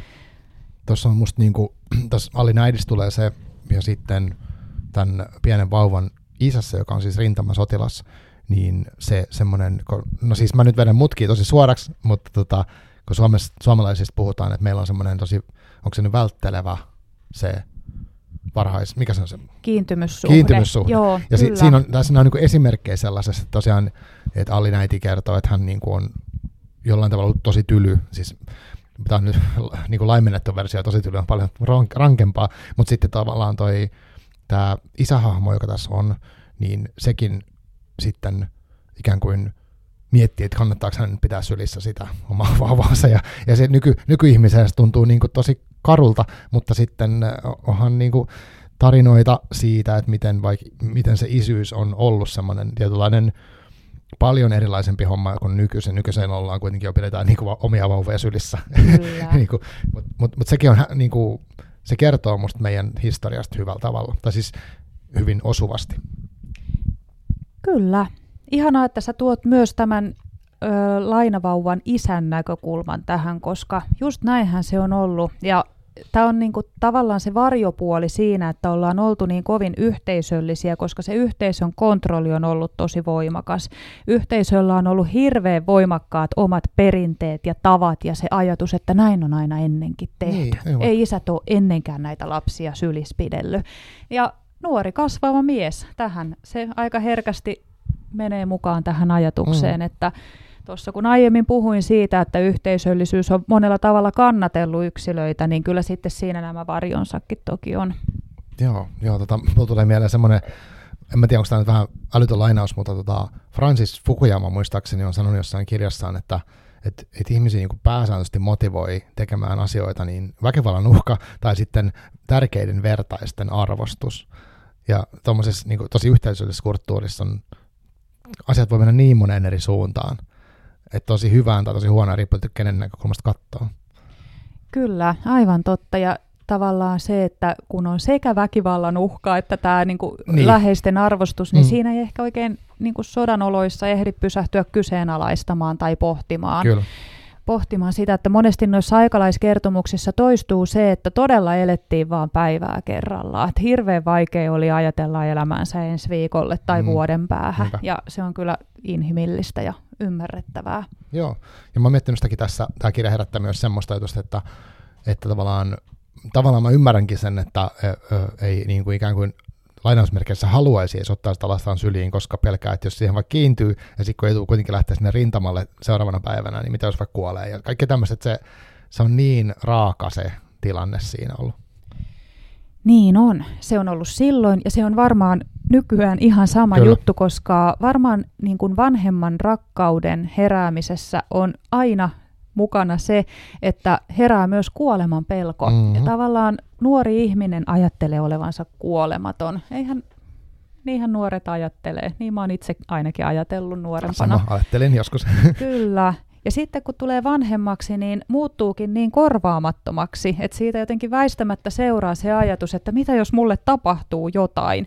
Ja saatikka sitten tollaisissa oloissa, mitä se 40-luvulla on ollut, että se kuoleman pelko on ollut hyvinkin realistinen ja hyvinkin läsnä arjessa, niin toi on niin kuin kaunis ja surullinen ajatus, mitä sanoit, että tosiaan ehkä lasta, siihen on ollut tosi pelottavaa kiintyä. Niin. Kyllä. Kyllä, joo, joo. mutta et, siis mun mielestä vaikka tässä ei kirjassa niin lähdetä niin alleviivaamaan, että tällaista on suomalainen vanhemmuus ollut, niin vois, voihan noista nähdä semmoista meidän omaa kulttuuria tosi paljon. Ja just sä sanoit, että tuossa äitimyyttiin liittyy se selviytymisen pakko. Öö, mitä mieltä sä oot tuossa sotasankarimyytistä nyt ja mitä siitä haluaisit sanoa?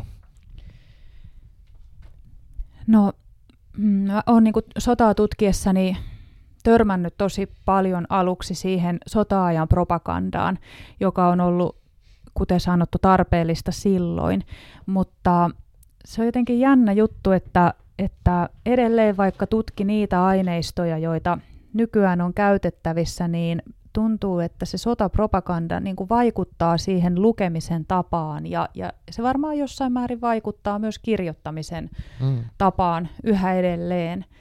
Ja tuntui siltä, että hirveän pitkään piti ko- koittaa murtaa sitä propagandan kovaa kuorta ennen kuin pääsi käsiksi niihin aineistoihin, joista tuli semmoinen olo, että no nyt, että tästä niin kuin todella on ehkä suurin piirtein ollut kyse.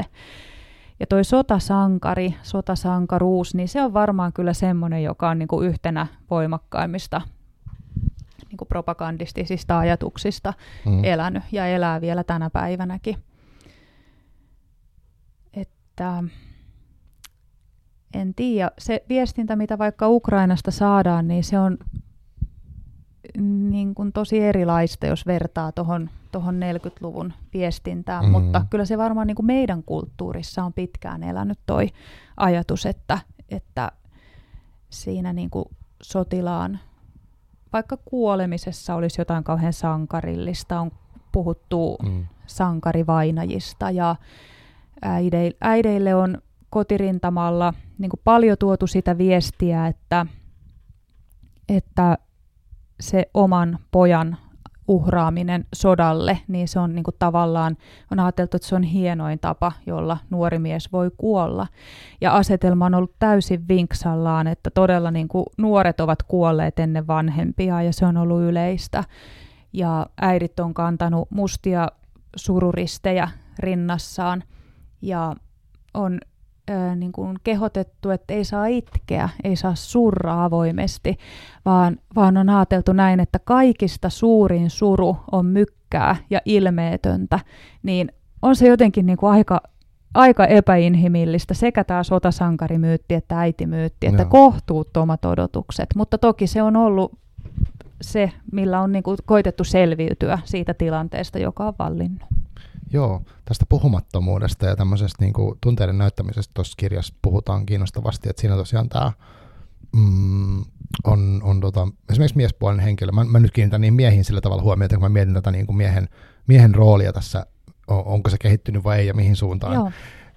Et siinä on niin semmoinen tilanne, missä tota, Alli keskustelee henkilön kanssa, joka sitten jotenkin miehen henkilön kanssa, joka aluksi on tosi vetäytyvä ja semmoinen niin kuin niinku pokka pitää ja ei sano mitään oikeastaan. Ja, ja siinä alle käytän niin etäisyyttä. Ja sitten kun tämä mies niin kuin jollain tavalla myöntää, että hän, hän niin vaikka pelkää tai jotain tämän tyyppistä, niin sitten yhtäkkiä siinä tuleekin semmoinen läheisyyden tunne.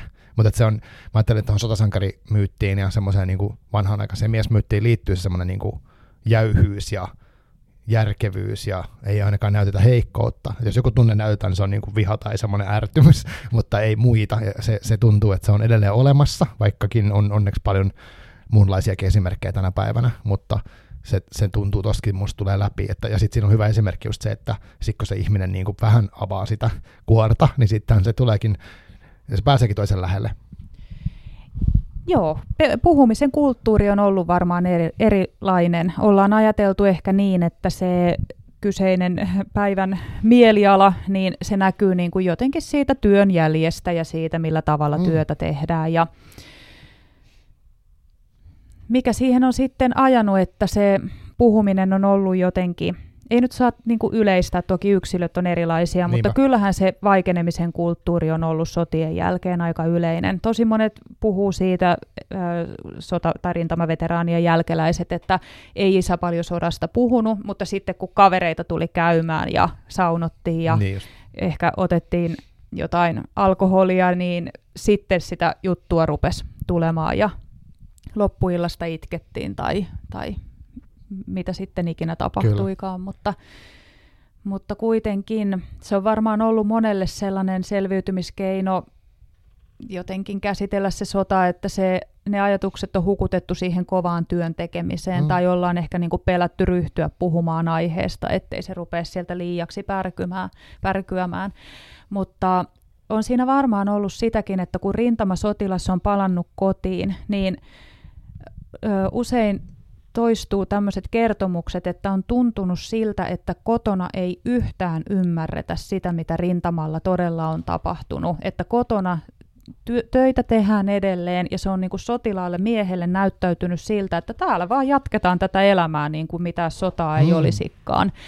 Ja, ja se kokemus siitä, että niin kuin minua ei ymmärretä tai minun elämää ei ymmärretä, niin se on ollut varmaan aika yleinen. Ja sen takia niitä kokemuksia on sitten mieluummin näiden muiden rintamaveteraanien kanssa tahdottu jakaa.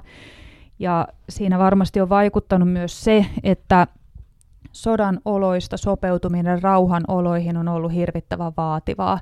Mä oon tätä romaania varten haastatellut myös rauhanturvaajia ja oh. he, he on niinku kertonut sitä, että, että kun palaa takaisin Suomeen kotimaahan, niin tuntuu, että ihmiset valittaa ihan olemattomista pikkuasioista ja on niinku vaikea sopeutua tähän tämmöiseen rauhanajan normaaliin elämään tai mm. tavanomaisuuteen. Tämä, tätä samaa on varmasti kyllä meidän 40-luvun sotien rintamaveteraanit kokenut, kun he on takaisin tullut. Et ehkä siinä on ollut jonkunlaisia raja-aitoja sotilaiden ja kotona odottaneiden välillä. Ja sitten niitä on äh, niin kuin siinä ajassa ollut vaikea ruveta murtamaan, kun on täytynyt keskittyä siihen, että saadaan jollain lailla koko elämä normalisoitua ja maksettu kovia sotakorvauksia ja niin edelleen. Joo, se tuntuu ihan hirvittävän raskalta ja mä mietin niin tuollaiseen ryhtymistä tosta vaan, niin ei mitään mahdollisuutta, mutta tietenkin se on ollut vaan pakko jotenkin yrittää niin, pärjätä. tätä sodassa olleet miehet sanoo, että ei hekään niin olisi ajatellut, että heistä joskus olisi tällaiseen, mm. vaan se on ollut pakko. Ei ole kerta kaikkiaan ollut mitään valinnan vaihtoehtoa, niin kai sitä sitten ihmisyydestä paljastuu aivan odottamattomia piirteitä tällaisissa kovissa kriisitilanteissa. Mm, kyllä, varmasti. Sekä niin kuin ikään kuin ns. hyviä ja niin sanotusti huonoja. Mutta tämä kirja musta käsittelee tavallaan tässä mun mielestä vähän auotaan sekä sitä tota, niin kuin sankarimyyttiä että sitä äitimyyttiä. Ja, ja, jotenkin niitä, ja sittenhän tässä on mun mielestä hahmot venyy epäinhimillisiin niin kuin tekoihin, mutta sitten kuitenkin näytetään se niin kuin myös se niiden inhimillinen niin kuin heikkous ja just tämmöinen, että ei sitä aina kestäkään sitä tilannetta, että tulee murtumia ja epä, tosi voimakasta epätoivoa ja sellaista, että mitenköhän tämä sitten kuitenkaan, selvitäänkö me tästä mitenkään ja niin kuin, että se on musta silleen hieno kuvaus, että se ei ole missään tapauksessa yksi ulotteinen, että, että Alli vaikka olisi joku supertyyppi, vaikka hän onkin voimakas ja voi ajatella, että sankari, mutta silti niin kuin myös heikko ihminen. Niin, se mitä mä Allissa eniten rakastan on se, että, että hän toimii, vaikka hän pelkää. Hän tekee päätöksiä, vaikka hän niin kuin vapisee pelosta suorastaan. Ja se on mun mielestä sitä todellista rohkeutta, että ei jämähdä pal- paikoilleen vaikka kuinka pelottaisi. Eikä Allilla ehkä ole semmoista vaihtoehtoakaan, että lakkaisi olemasta toimintakykyinen. Mutta just tämä on kyllä, tämä on ollut semmoinen erittäin syvälle menevä sukellus tämän fiktiivisen Allin maailmaan. Hänellähän ei ole esikuvaa mm. todellisesta mm. elämästä, vaan olen tutustunut häneen sitä myötä, tai se, se, sen mukaan, kun on häntä kirjoittanut. Ja kyllä tämä on ollut mullekin semmoinen niin kuin sillä tavalla raskas matka, että Allista on löytynyt myös näitä heikkouksia ja mm. paljon sitä pelkoa, surua, kaipausta, ikävää ja myös aggressiota mm. ja semmoista, mitä kaikkea meissä ihmisissä nyt sitten onkaan. Mutta nämä on ollut myös niitä niin kuin kiinnostavimpia, kuvattavia asioita. Et kun mä oon Allia rakentanut, niin jos Alli tuntee vaikka aggressiota, niin mä oon saattanut itse ensin pohtia, että no miltä se minusta tuntuisi, mutta kun hän ei ole minun kaltainen ihminen, niin mä oon sitten joutunut muokkaamaan sitä tunnetta semmoiseksi, miten Allin historialla ja Allin kokemusmaailmalla ihminen sen voisi kokea. Että kirjoittaminen on, mulle se on eläytymistä ja heittäytymistä, asettautumista toisen nahkoihin. Joo, ja tota, toi aggressio on niin kuin pari kertaa olet maininnut tosiaan sen, että naisen aggressio on tietyllä tabu edelleen jollain tavalla ja semmoinen, niin kuin, että se on musta yksi erikoisempia ja kiehtovimpia niin kuin myytin osia tässä niin kuin meidän yhteiskunnassa yhä, mutta myös tämän kirjan kauttakin, että miksi se on niin. Onko sulla teoria, että miksi naisen aggressio on tabu? No, olen lukenut kyllä teorioita, mutta en Aa. ole omaa muodostanut. Et ehkä tota,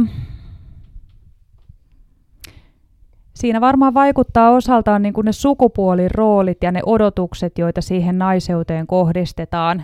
varmaan ne periytyy osittain jälleen täältä sotien ajalta, että mm. ollaan ajateltu, että, että vaikka joku Lotta Svärd-järjestö, että siinä olisi tärkeää edustaa semmoista naiseutta, joka hoivaa ja käyttäytyy äidillisesti, ja eihän siihen kuvaan oikein se aggressio mm, sovi. Niin, niin. Että ehkä se on sillä tavalla jälleen perintöä sieltä mm. meidän historiasta. Aivan, joo.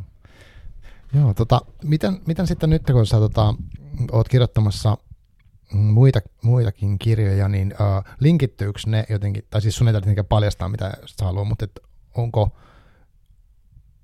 millä tavalla ne linkittyy tähän sotaan, tai linkittyykö se näihin mitenkään tämän kirjan asioihin? No edelleen tosiaan sota-aiheen parissa ollaan ja lähdemateriaaleja osittain pystyn hyödyntämään samoja, joita käytin tämän ennen lintujen romaanin kohdalla ja osittain teen ihan toisenlaista taustatyötä. Joo. Ja sillä tavalla jokainen romaani ohjaa tekijäänsä, että työtavat muuttuu aika paljon, kun romaani tai käsikirjoitus vaihtuu toiseksi. Ja henkilöhahmot on niin erilaisia, että jonkun verran se hahmokin ratkaisee sitä, että missä miljöissä ja ajassa lopulta liikutaan. Mutta niin se on varmaa, että kyllä niin kuin sotia edelleen käsittelen. Näin sota-aiheisia unia tällä Aivan. hetkellä. kyllä, ei yllätä oikeastaan. Tota, miten tämä kirja tai tämän kirjan ajatus tai sanoit, että jollain tavalla äitiys on jo laukassut tämän kirjan ja se, ja mun mielestä tuossa haastattelussakin sanonut sille kiehtovasti, että, että sota on niin kuin pahimpia pelkoja, mitä tavallaan liittyy niin kuin vanhemmuuteen, uh, niin, niin oliko Alli esimerkiksi sulla, oliko se ensimmäinen niin kuin hahmo, mikä alkoi muodostua, tai mitä kautta tämä lähti, niin kuin, kun sä rupesit kirjoittaa, että mitä sieltä tuli ensin, tai miten se lähti?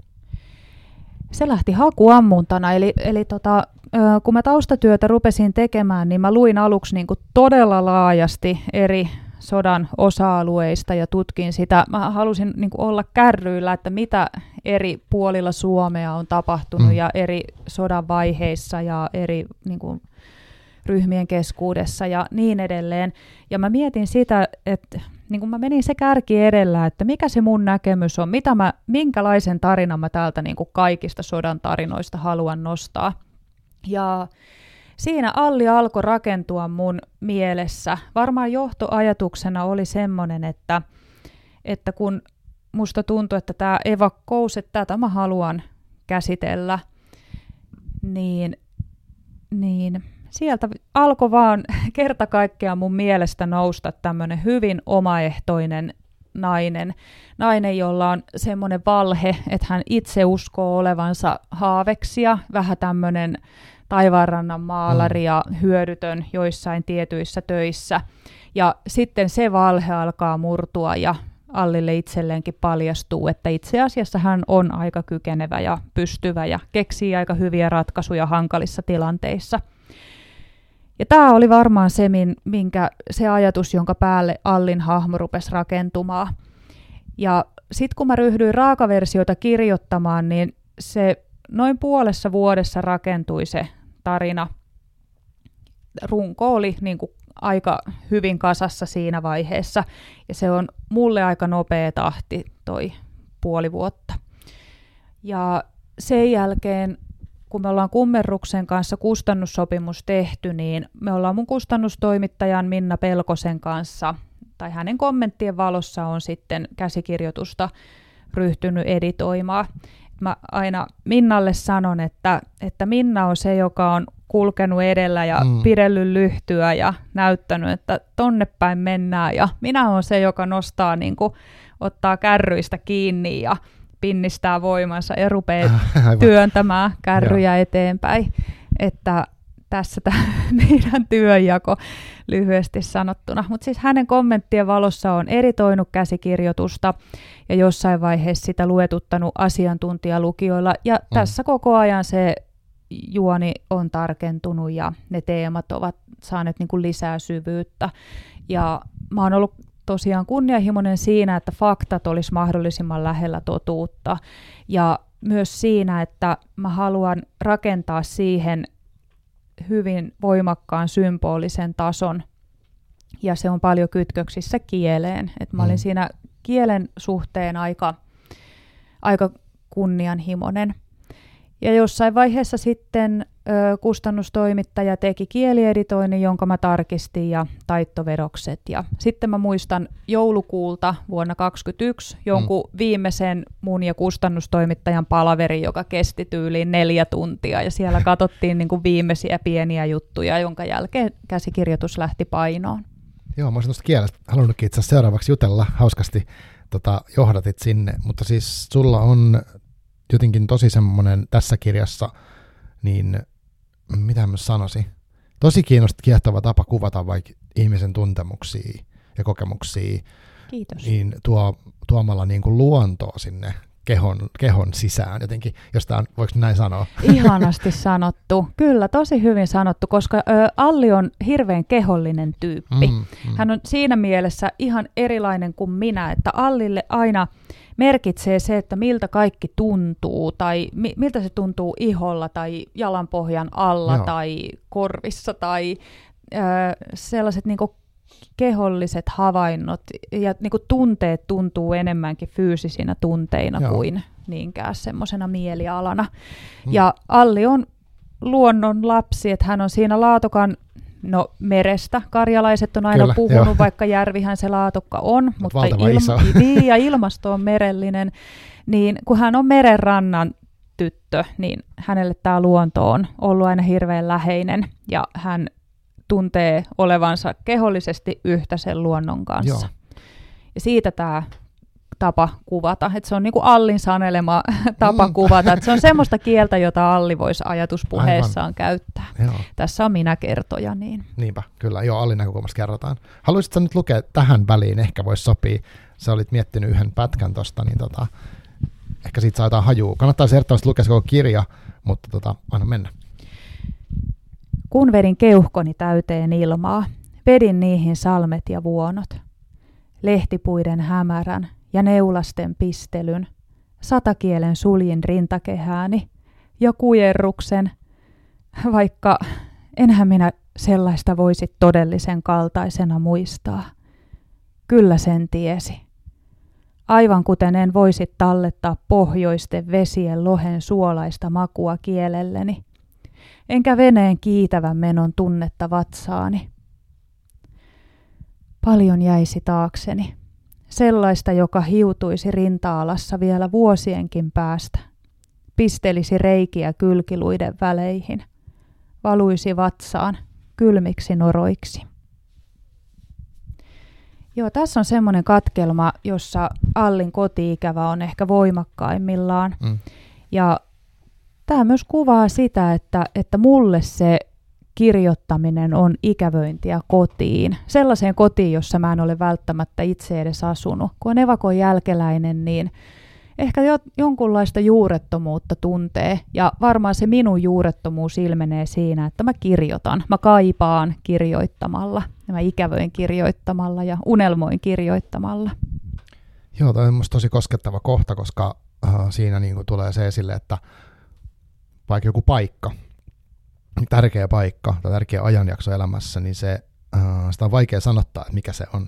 Mutta sitten saattaa tulla tuommoisena niin kuin tietyn vuorokauden tai vuoden ajan fiiliksenä tai auringonlämpönä jossain kohdassa kroppaa ja sitten muistaa jonkun varjo. Siis mä, mä en edes pääse niinku to, mutta mut mä, mä, kun mä kuuntelin tota, niin mä menin itse niinku tavallaan lapsuuteen ja muistelin jotain semmoista hetkeä, mikä on ollut mulle kiva ja sitten miltä se tuntunut niin kropassa, niin se on jotenkin tosi, mä tiedän, osu, hirveän osuvaa. Niin, ja esimerkiksi niin kuin hajuaistista sanotaan, Joo. että muistot monesti kytkeytyy siihen hajuaistiin. Ö, muistot on visuaalisia, että esimerkiksi ö, muistisairaista potilaista sanotaan näin, että väreistä he muistaa viimeisimpänä punaisen värin. Sillä on varmasti olemassa joku selitys, mä en sitä tiedä, mutta sen takia esimerkiksi hoivalaitoksissa saattaa olla vaikka asukkaiden huoneen ovet punaisia. Okei. Tai tämän, olen ainakin kerran näin nähnyt. Okei, okay, mielenkiintoista. Joo, ihmeellisen, ihmisen pää on tosi kummallinen asia. Se on kummallinen. Siinä riittää tutkittavaa niin. kyllä niin kuin vaikka yhden kirjailijan uran verran. Aivan. Tota, onks nyt, sä luit ton, ton kohdan, ö, onko toi sulle, tai voiko, voiko, onko sulla kir, omasta kirjasta semmoista niin kuin, ö, vaikka jotain tiettyä käännekohtaa tai tilannetta tai kohtausta tai lukua tai jotain semmoista, mikä olisi niin erityisen tärkeä sulle tuossa kirjassa, vai onko se enemmän se kokonaisuus? Mm, onpa hyvä kysymys. No enemmän se mun mielipide niin kuin, tai se mun tunne kytkeytyy siihen, että minkälainen Alli on. Että mä, niin kuin, mulla on niin selkeänä tämä fiktiivinen hahmo mielessäni ja, ja se, minkälainen ihminen hän niin kuin juuri tällä tapahtumahetkellä tässä ympäristössä on. Niin varmaan se on niin kuin se sellainen Allin läsnäolo tai se, millä tavalla hän mulle on olemassa, niin se on varmaan tärkeämpää kuin itse juoni ja tarina. Joo. Ja toki nyt niin kuin kirjan julkaisun jälkeen, niin mulle tärkeintä tässä romaanissa on ne kohtaamiset lukijoiden kanssa. Joo. Ja se, että kaikki kirjailijavierailut on ollut, tai monet niistä on ollut aika ö, koskettavia tilaisuuksia sen takia, että siellä saatetaan lopulta jakaa niin henkilökohtaisia asioita. Ja, ja se, että on tullut tunne siitä, että romaanitaide on yltänyt siihen, mihin sen pitää yltää, eli tuomaan ihmiset yhteen ja tekemään Allin tarinasta semmoisen kokemuksen, että se olisi suunnilleen tämmöisenä voinut tapahtua monelle muullekin suvulle ja suvun tai niin kuin evakon jälkeläiset saa siitä jonkunlaista vertaistukea ja sen tunteen, että, että näin kävi jollekin muullekin ja siitä on selvitty. Joo, niinpä. Ja toi on niin kuin mielenkiintoista, että mikä on sen romaanin tehtävä lopulta ja mikä on kirjoittajan tehtävä. Mutta toihan on ihan selvä, tai siis mä tykkään siitä, että tavallaan niin kuin, tämä, kun me keskustellaan tästä aiheesta tässä, ton kirjan takia. Et, et jos ei sitä olisi, niin okei, muotoisi voisi ehkä lukea historiankirjaa, mutta silti olisi epätodennäköistä, että me olisi päädytty juttelemaan tähän niin kuin, tilaan tästä, tästä aiheesta. Ja sit, sitten tota, kirjat niin kuin ihmeellisellä tavalla yhdistää ihmisiä, vaikkakin tai jotenkin mä, mä tykkään siitä, että, että tässäkin on, niin kuin, vaikka toi vanhemmuus voi olla hyvä sellainen teema, että hankala asia, vaikea puhua omista vanhemmista tai jostain, jos on vaikka jotain ikävää sattunut tai vanhempien jostain sota, sotajutuista, mutta sitten tämän kautta pystyy niin kuin vähän käsittelee ja jotenkin yrittää ymmärtää, mitä ihmettä siellä on tapahtunut. Joo, kyllä. Että, äh, mm, se, että tarinallistetaan historiaa, niin kyllä sillä on oma paikkansa. Että se on just ehkä tämä, että kun lukee asioista, jotka tapahtui jollekin fiktiiviselle hahmolle, vaikka hänellä olisi todellinen esikuva oikeassa elämässäkin, että kuitenkin tapahtui jollekin muulle, niin mm. kuten sanoit, niin niitä voi olla vähän helpompi käsitellä niitä kokemuksia ja niitä saattaa olla helpompi niin kuin hahmottaa sitä kokonaisuutta ja ymmärtää. Ja toinen, mitä mä aina toivoisin, että, että se, että me niin kuin unohdettaisi sitä, mitä ne sodat oli, koska kyllä niin kuin ihmisen psyyke suojelee ihmistä itseään sillä tavalla, että ikävät kokemukset unohtuu, mutta sitten toisaalta, ettei se sodan niin kuin raadollisuus rupeisi jotenkin himmenemään. Et mä esimerkiksi edustan semmoista sukupolvea, että mun ikäiset on varmaan aika harvoin enää elänyt samassa taloudessa rintamaveteraanin mm. tai evakon tai jonkun muun sodan kokeneen ihmisen kanssa, niin kyllä se ne niin kuin yksilötason tarinat alkaa olla mun ikäpolvelle ehkä aika vieraita. Ja silloin, jos historia muuttuu meidän mielessä luvuiksi ja paikkakunniksi, niin kyllä siitä häviää se, että, että kuinka niin kuin tosia ne tapahtumat oli ja mitkä ne, miten suuria ne seuraukset ja vaikutukset oli näiden ihmisten elämässä. Että mm, toivoisin, että tavallaan myös niin kuin kirjoittamalla voisi tehdä sitä rauhantyötä myös mm. rauhan aikana ja ylläpitää sitä rauhan tilaa, joka nyt meillä Suomessa vallitsee. Kyllä. Joo, ja siis kyllähän, no en mä tiedä, itse ainakin koen, että vaikkakin itse asiassa mikä on tosi, en tiedä onko se, mitä siitä pitäisi ajatella, mutta kyllä mä huomaan, että toi Venäjän tekemä hyökkäys sota Ukrainassa on herättänyt musta paljon myös semmoista aggressioa ja semmoista niin kuin, ja, ja tota, niin mä oon miettinyt myös, että silti mä tiedän tietoisella tasolla, että tässä sota on kamalaa ja mä en niin missään tapauksessa haluaisi, että joutua itse sinne tai että mun lapset joutuisi tai mm. kukaan, ketä mä tunnen, siis niin kuin en mä toivoisi kenellekään sitä, mutta silti mä huomaan, että se herättää semmoisia niin jänniä ristiriitaisia, ristiriitaisia tunteita semmoisesta niin voimakkaasta halusta sanoa, että ei käy jotenkin. Että et se on hirvittävän ristiriitaisia asioita tulee mieleen, mutta mikä mä olin sanomassa, mä, en, mä ehkä hukkasin mun ajatuksen, mutta jotenkin tuli ton sus, sun kommentista mieleen tämmöistä. No mä voisin tuohon kommentoida kyllä, Joo. että, että, tota, että niin kuin historian valossa, että näinhän kaikki sodat alkaa aina, että ruvetaan mm-hmm. niin kuin, tuntemaan itseään tosi erilaiseksi kuin jo, jokin toinen kansa tai jopa mustamaalataan jotain Joo. toista kansaa ja epäinhimillistetään heitä, koska niin kuin vaikka näissä rintamaveteraanien aikalaiskertomuksissa 40-luvun sodista, niin ne pa- sotilaat paljon kuvasi sitä, että, että kun ei sitä vihollista ikinä nähnyt, eihän niissä sodissa mitään lähitaistelutilanteita niin kuin mm. pääasiallisesti ollut, tai siis talvisodassa ainakaan, vielä, että se oli niin kaukainen ja, se, ja sitten kun näki ö, vihollisen kaatuneita sotilaita, niin että se saattoi tulla jopa niin kuin vähän hämmästyksenä, että mm. Tämä on ihan,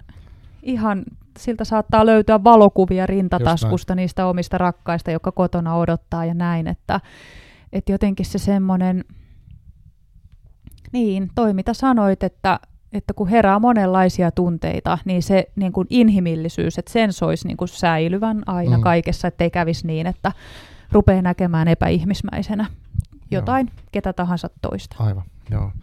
Joo, siis se on vaarallinen kehitys ilman muuta, ja, mutta myös se hyvin inhimillinen jotenkin, että, että se on musta kiinnostavaa, että sanoit, että sä haluaisit niinku tutkia kirjoittamalla ihmisyyttä monella eri tavalla ja katsoa myös niinku semmoisia, niinku, mitä se nyt sanoisi, semmoisia niinku epämiellyttäviäkin ominaisuuksia, mitä ihmisyydessä on, niin mitä sä nyt koet, kun sä oot kirjoittanut yhden kirjan ja kaksi on tulossa ja, ja sä oot kirjoittanut siis paljon aikaisemminkin, onko tekee se prosessi sulle jotain itselle, että sä ymmärrät itsestäsi esimerkiksi jotain erilaista, tai pystyt sä katsoa paremmin jotain, ei se tarvitse mitään henkilökohtaisia kertoa, mutta siis semmoista niin kuin jotain vaikka omaa varjopuolta tai jotain tällaista.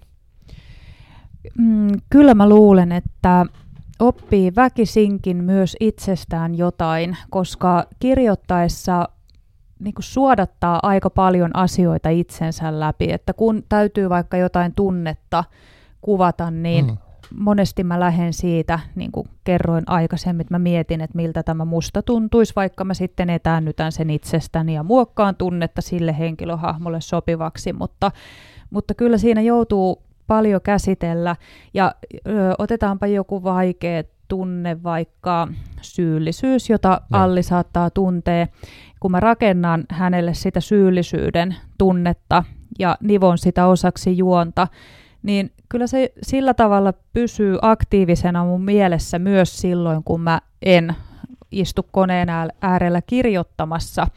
Ja, ja jos se on siihen asti ollut omassa elämässä vieras kokemus, niin ehkä sitä vähän joutuu siinä sitten pohtia ja käsitellä. Että valmiiksi ei tule, eikä varmaan ehjäksi ihmiseksi sellaista ei varmaan olekaan, niin, eikä niin. edes semmoinen haluaisi olla. Mm.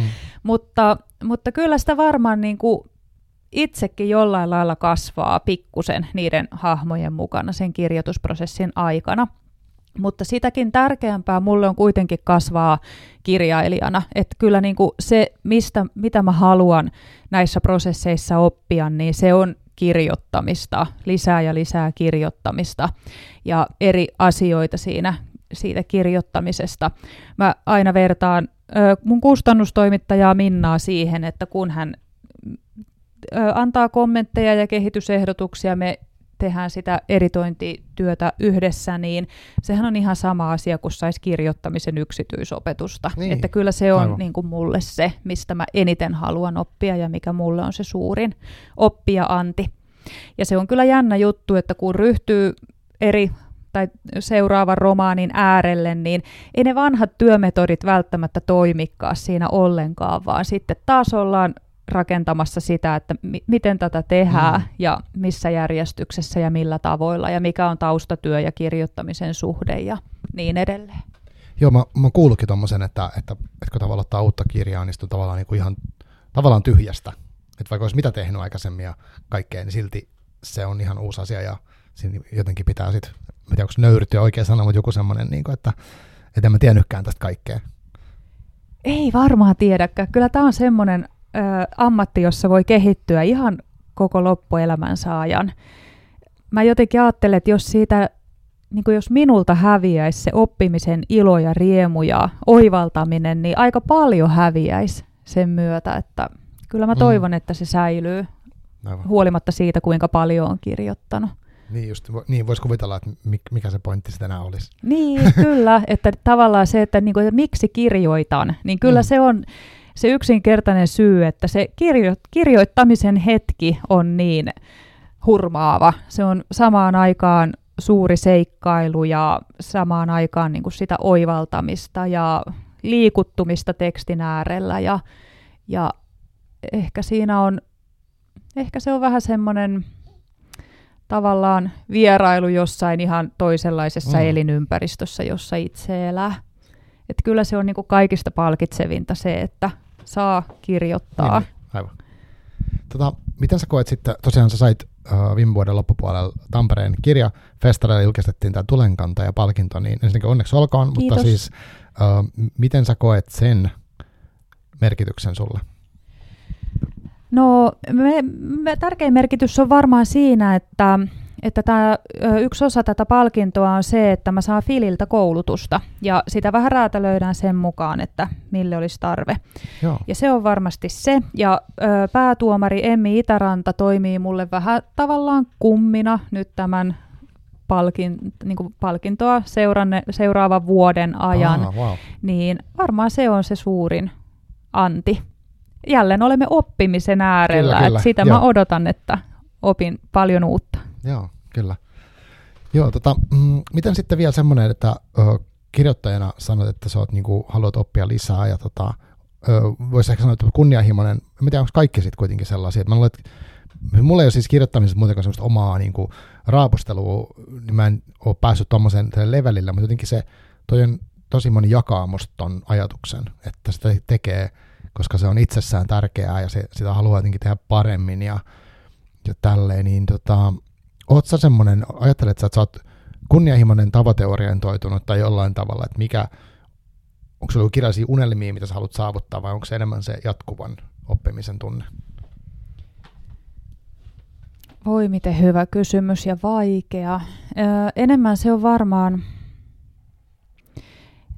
voisinkohan mä puhua tässä yhteydessä jopa velvollisuuden tunnosta, että, Okei. että on niin kuin ne semmoiset tietyt tarinat, jotka mun mielestä kuuluu tulla kerrotuksi tai ne täytyy tulla kerrotuksi Joo. ja niitä täytyy käsitellä. Esimerkiksi Allin tarinan kohdalla mä tunsin, että kun sodista katsottuna mä itse edustan sitä neljättä sukupolvea, jonka tutkimusten mukaan sanotaan niin kuin vielä viimeisenä sukupolvena kärsivän suoranaisesti niistä ylisukupolvisista sotatraumoista, niin mä niin kuin tunnen kuitenkin, että mä oon saanut kasvaa rauhan aikana. Että mulla on niin kuin ehkä jopa velvollisuus ryhtyä Joo. Käsittelemään niitä traumoja ja olla suvussa se lenkki tai linkki, joka on niin kuin purkamassa niitä sotatraumojen vaikutuksia. Esimerkiksi puhumattomuuden kulttuuri on Joo. yksi semmoinen, että mä niin kuin koen, että, että kyllä niin kuin näin etäällä sodista sitä täytyy ruveta jo murtamaan. Ja sehän on aina hirvittävän vaativa tehtävä olla, öö, en nyt tarkoita just sitä puhumattomuutta, vaan ihan, ihan mitä vaan semmoista suvulle haitallista käyttäytymistapaa, mm. niin se on vaativa rooli keneltä tahansa olla se, joka sitä on jollain lailla purkamassa. Mutta musta tuntuu, että Alli on semmoinen tyyppi, joka niin kuin niitä hänen sukunsa haitallisia käy- käyttäytymismalleja on just täydellinen tyyppi purkamaan. Aivan. Ja sen takia Allin tarina täytyy tulla kerrotuksi. Ja öö, näin mä niin ajattelen, sitten taas kun mulla tulee seuraava, tai tuli seuraavasta romaanista se keskeinen idea tai ajatus Mm. mieleen, niin taas musta tuntuu, että tämä on semmoinen aihe, että jonkun on pakko käsitellä tämä. Mahtavaa. Ja nyt se olen niin ainakin minä. Voi Niin olla, että joku muu käsittelee vähän eri tavalla sitä samaa aihetta, mutta kuitenkin, että mä koen sen suoranaisesti velvollisuudekseni, että, että kun mä nyt tästä tiedän nämä asiat, mitä mä tiedän, niin Mm. täytyyhän nämä kertoa. Joo, toi on ihan jotenkin tosi hieno ajatus mun mielestä, että sun, sunla on, sä, sä oot se ihminen, joka sen nyt täytyy tehdä. Ja jos sä pystyt siihen, niin sit se on sun velvollisuus. Se on kiehtovaa.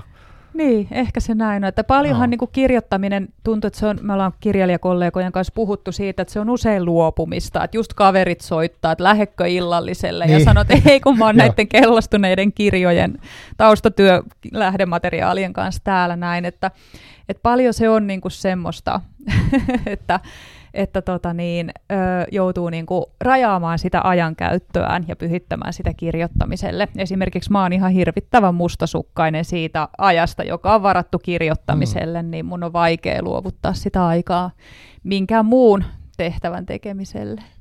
Miten sä käytännössä sen teet? Pystytkö sä sanoa sun niin kuin läheisille, että tämä on se mun aika, tai, ja sit sä pystyt rajaamaan. Miten sä käytännössä teet? No käytännössä mulla on perhe, niin mä perheen rytmiin sovitan sen oman kirjoitusrytmini, eli ihan tällaisena, voisi sanoa, että niin kuin virkatyö, virka-aikana joo, joo, työskentelen ja, ja tota niin, ö, muun perhe, muiden perheenjäsenten rytmiin sitä sillai, laitan soljumaan. Joo. No sitten tota, vielä tulee semmoinen mieleen, että uh, sä oot mainistanut taustatyön, sä oot tehnyt tosi kunnianhimoisesti sitä, mutta um, miten pystyt sä tai onko sulla mahdollisuutta lukea itsekseen, huvikseen tai mitä sä tykkäät lukea, jos sä, jos sä luet niin kuin muuten vaan?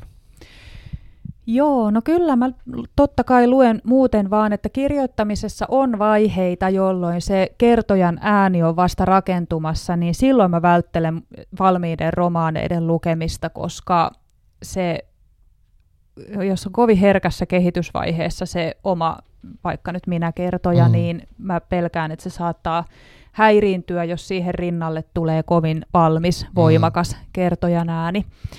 Mutta niin muulloin sitten niin luen kyllä vapaa-ajalla, iltasi varsinkin, ja pyrin lukemaan tosi laajasti kaikenlaista kirjallisuutta. On tällainen uh, Judith A. Langerin käsite näkymöinti, joka tarkoittaa sitä, että kun lukija lukee, niin hän samaan aikaan sekä kerää uutta informaatiota, että se pitää mielessään. Okay. Ja käytännössä se tarkoittaa sitä, että kun lukija lukee romaania tai mitä tahansa fiktiivistä kertomusta, niin kun hän näkymöi, niin hän kuvittelee lukemansa ikään kuin elokuvaksi tähän silmiensä ja, eteen. Ja. Ja tämä kiinnostaa mua kauheasti. Mä aina mietin, että se on ihan sama, mitä genreä joku romaani edustaa tai, tai kene, mikä se kohderyhmä on, kenelle se on suunnattu. Mutta jos se herättää sen mieliteon näkymöidä, niin silloin, silloin lukeminen on jotenkin parhaimmillaan. Et mä oon hirveän visuaalinen ihminen, mä nautin siitä, kun se tarina alkaa elää Joo. mun silmien edessä. Ja siitä samasta syystä mua myös kiinnostaa ö, tota, romaanien pohjalta dramatisoidut näytelmät. Tulee nyt esimerkiksi mieleen Sälli Salmisen Katriina vuodelta 1936, josta on dramatisoitu näyttämösovitus Tampereen työväen teatterille. Olen menossa sitä Katriina-esitystä katsomaan muutaman viikon kuluttua. Ja Tommi Kinnusen ei kertonut katuvansa romaanista. Tehtiin näyttämösovitus Aivan, Helsingin. Joo, joo, kyllä, on menossa myös sitä katsomaan. Niin, tämä on mun mielestä niin kuin kauhean kiinnostava aspekti, että kun ö, fiktiivinen tarina muuttuu romaanista näyttämölle, niin mitä sille henkilöhahmolle tapahtuu, kun hän yhtäkkiä on paljon niin kuin enemmän ihminen, koska hän Joo. on lihaa ja verta ja lihaksia ja ilmeitä ja eleitä siinä näyttämöllä katsojan silmien edessä. Et se niin kuin visuaalinen aspekti, joka romaanissa on, niin se on musta kauhean kiinnostava. Ja Joo. se edellä mä monesti valitsen sitä, mitä mä luen. Okei, okay, mielenkiintoista. Kirjavinkkinä se Sälli Salmisen Katriina, se on ihana Katriina. romaani, kyllä, okay, vuodelta 1936. Tota... Hän on Anni Blum, Blumqvistin pikkuserkku, että Myrskyluodon Maijassa ja Katriinassa on kirjallisuuden tutkijat havainnut jotain samanlaisia Aa, aiheita tai okay. pieniä ehkä yhteneväisyyksiä mm. teemoissa. Okei. Okay. Tota, mulla tuli mieleen tuosta näkymöinnistä semmoinen, että kyllä mä usein, niin kuin tässä sun kirjassa, niin, kun, niin mä, mä pyst, nyt mä kuvittelen esimerkiksi heti, mä pystyn kuvittelemaan jostain syystä sitä evakkomatkaa, ja mä näen sen tietynlaisessa ympäristössä. Mä en tiedä, mistä tulee se ympäristö, mutta se on mulle tosi selkeä, että tältä se niin näyttää. Joo, kyllä. että se on ihmeellinen juttu. Kyllä. Joo. Ja sitten toki se Karjala, että kun mä oon pari kertaa siellä käynyt, niin mä ehkä saa sinne yhdistän, että on varmaan tällaista ja tällaista. Mutta tota, mielenkiintoinen, siis toi konsepti, en ole kuullut ikinä tota muistaakseni. Missä päin Karjalaa sä oot käynyt? Mä oon käynyt se Käkisalmessa pari kertaa ja sitten siitä, no mä en nyt ihan tarkkaan nyt muista niitä paikan nimiä, mutta siis Lautakan rannalla oltiin jostain tilanteessa ja sitten Käkisalmella tosiaan pari kertaa ja sitten Viipurissa. Joo. Joo. Tota, Uh, tuleeko sinulle mieleen joku semmoinen viime aikana lukemassa kirja, mikä on ollut tosi vaikuttava? No toi Sälli Salmisen, mä ehdin sitä nyt jo äskettäin. suositellakin. Mä sen joo. joo. just sitä silmällä pitäen luin, että kun mä menen tosiaan sitä näytelmää katsomaan, niin Aivan, se on niin, aika niin. semmoinen uh, samaan aikaan niin kuin pehmeä lukukokemus sen takia, että se kuva, kuva, niin kuin kuvailu ja kuvaus ja kieli on aika tämmöistä maalailevaa, vähän ehkä jopa runollista kerrontaa, mutta sitten se kuvaa tosi karua saaristolaiselämää, ja ah, tämä ehkä oli aivan. se ristiriita, joka joo. kyllä mua kiinnosti siinä. Että harvoin niin kun, ö, tulee ahmittua kirjaa samalla tavalla kuin tämä. Ehkä käy niin, että kun mä välillä luen sähköisinä nimenomaan e-kirjoina, Joo. niin mä huomaan, että siinä se lukemisen tapa on semmoinen, että, että lukee todella nopeasti ja se mun lukutapa väkisinkin muuttuu vähän samantyyppiseksi kuin silloin, kun mä luen mun lähdemateriaaleja. Mm. Mutta se, että kun painettua kirjaa lukee, niin monesti se lukutapa on semmoinen, että palailee kohtiin, joista piti. Mutta tämä oli kyllä semmoinen kirja, että Katriina meni jopa painettuna niin hirveän okay, nopeata niin tahtia. Joo, okei, okay, okei. Okay. Joo, mulla on siis nyt menossa toi Mikki Liukkasen elämä esipuhe. Se on niinku yli, onko 1400 sivua? Mulla on se, mä naurattaa, kun mä luen sitä niinku puhelimella, se, mä käytän sen Nextory-sovellus nyt, ja puhelimella siis luen sitä massalla sivu 120. Mä tykkään siitä hirveästi, en osaa sanoa siitä vielä mitään, mutta mä tykkään sen semmoisesta fiiliksestä, mistä että siinä, on, siinä käytetään mielikuvitusta niin todella laajasti ja jotenkin kieh, tosi kiehtovasti, että mä en ihan tarkkaan tiedä, mitä kaikkea siellä tapahtuu ja mitä, mitä siihen mennään. Ja, mutta sitä jotenkin, se on tosi rikas mun mielestä se fiilis, kun sitä lukee. Niin mä siitä mä tykkään, mä tiedän suositella sitä vielä, 10 prosenttia luettuna. Mutta... Niin, mutta käykö sulla nyt sitten niin, kun tämä on e-kirja, että tuleeko sun palattua niihin kohtiin, joista sä pidit ei, vai? Ei, koska sitten se on, se on hankalaa, niin kuin, miten mä pääsen jotenkin noissa eri e-kirjapalveluissa erilaisia tapoja merkata niitä.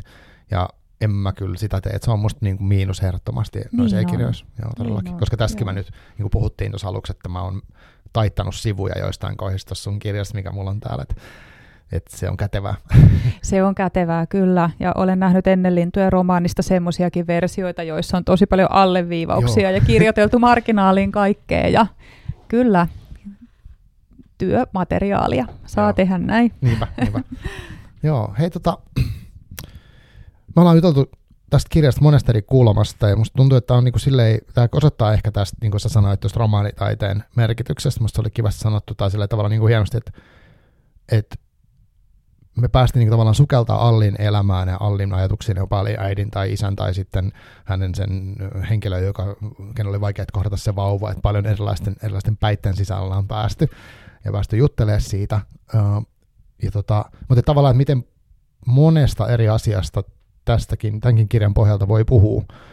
Ja vaikka me puhuttiin paljon sodasta, niin se kuitenkin nämä samat asiat koskee niin kuin tätäkin päivää tai rauhan aikaa tai ihmisyyttä yleensä, joten Tämä on ollut tosi kiva, kiehtova jutella tästä. Onko sulla jotain, mitä sä haluat nyt sanoa tästä meidän keskustelusta, tai tuleeko sinulla mieleen jotain niinku semmoista, mitä sä haluat vielä sanoa, mitä mä en ole jotenkin muistanut ottaa esiin tai osannut?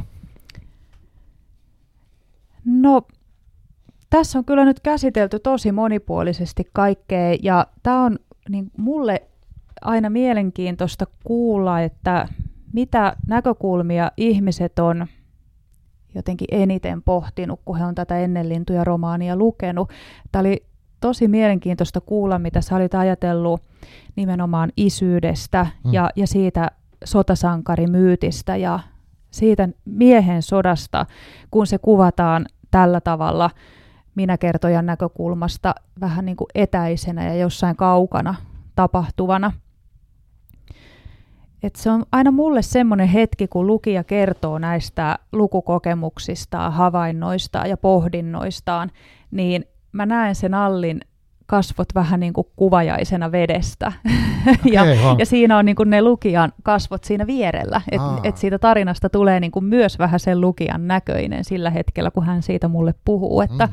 Kiitos kun avasit tämän näkökulman, että miltä niin kuin se isäksi kasvaminen sodassa tuntuu, niin me, musta tuntuu, että me siitä puhuttiin aika paljonkin nyt ja Joo. siitä varmasti jää semmoista, että kun mä tästä nyt lähden kotiin ajamaan, niin mä varmasti mietin tätä asiaa edelleen. Joo, mielenkiintoista. Mutta varmaan se menee just niin, että, että eri ihmiset tarttuu niin jostain syystä eri asioihin ja ne jos koskettaa eri tavalla, niin silloin se jotenkin se kirjasto vaan kasvaa ja kasvaa, että se niin kuin ei rajoitu tuohon näihin sivuihin ja mitään tällaista. Niin, no näin olisi hauskaa ajatella. Että Kyllä. Joo. Hei tota, tosi iso kiitos, kun tulit tänne pitkältä, Kiitos. pitkältä, matkalta ja tota, Kiitos oli tosi kiinnostava jutella. Kiitos, oli kiva jutella. Kiitos kutsusta ja tavataan kirjamessuilla varmaan Joo, sitten eiköhän taas. toivottavasti. Ja tsemppiä tuleviin projekteihin tai nykyisiinkin projekteihin. Ja Tota, kiitos kaikille kuulijoille. Taukansi.fi on se osoite, minkä mä tässä nyt mainitsen. Ja tota, seuraavan kertaan. Kiitos paljon. Kiitos.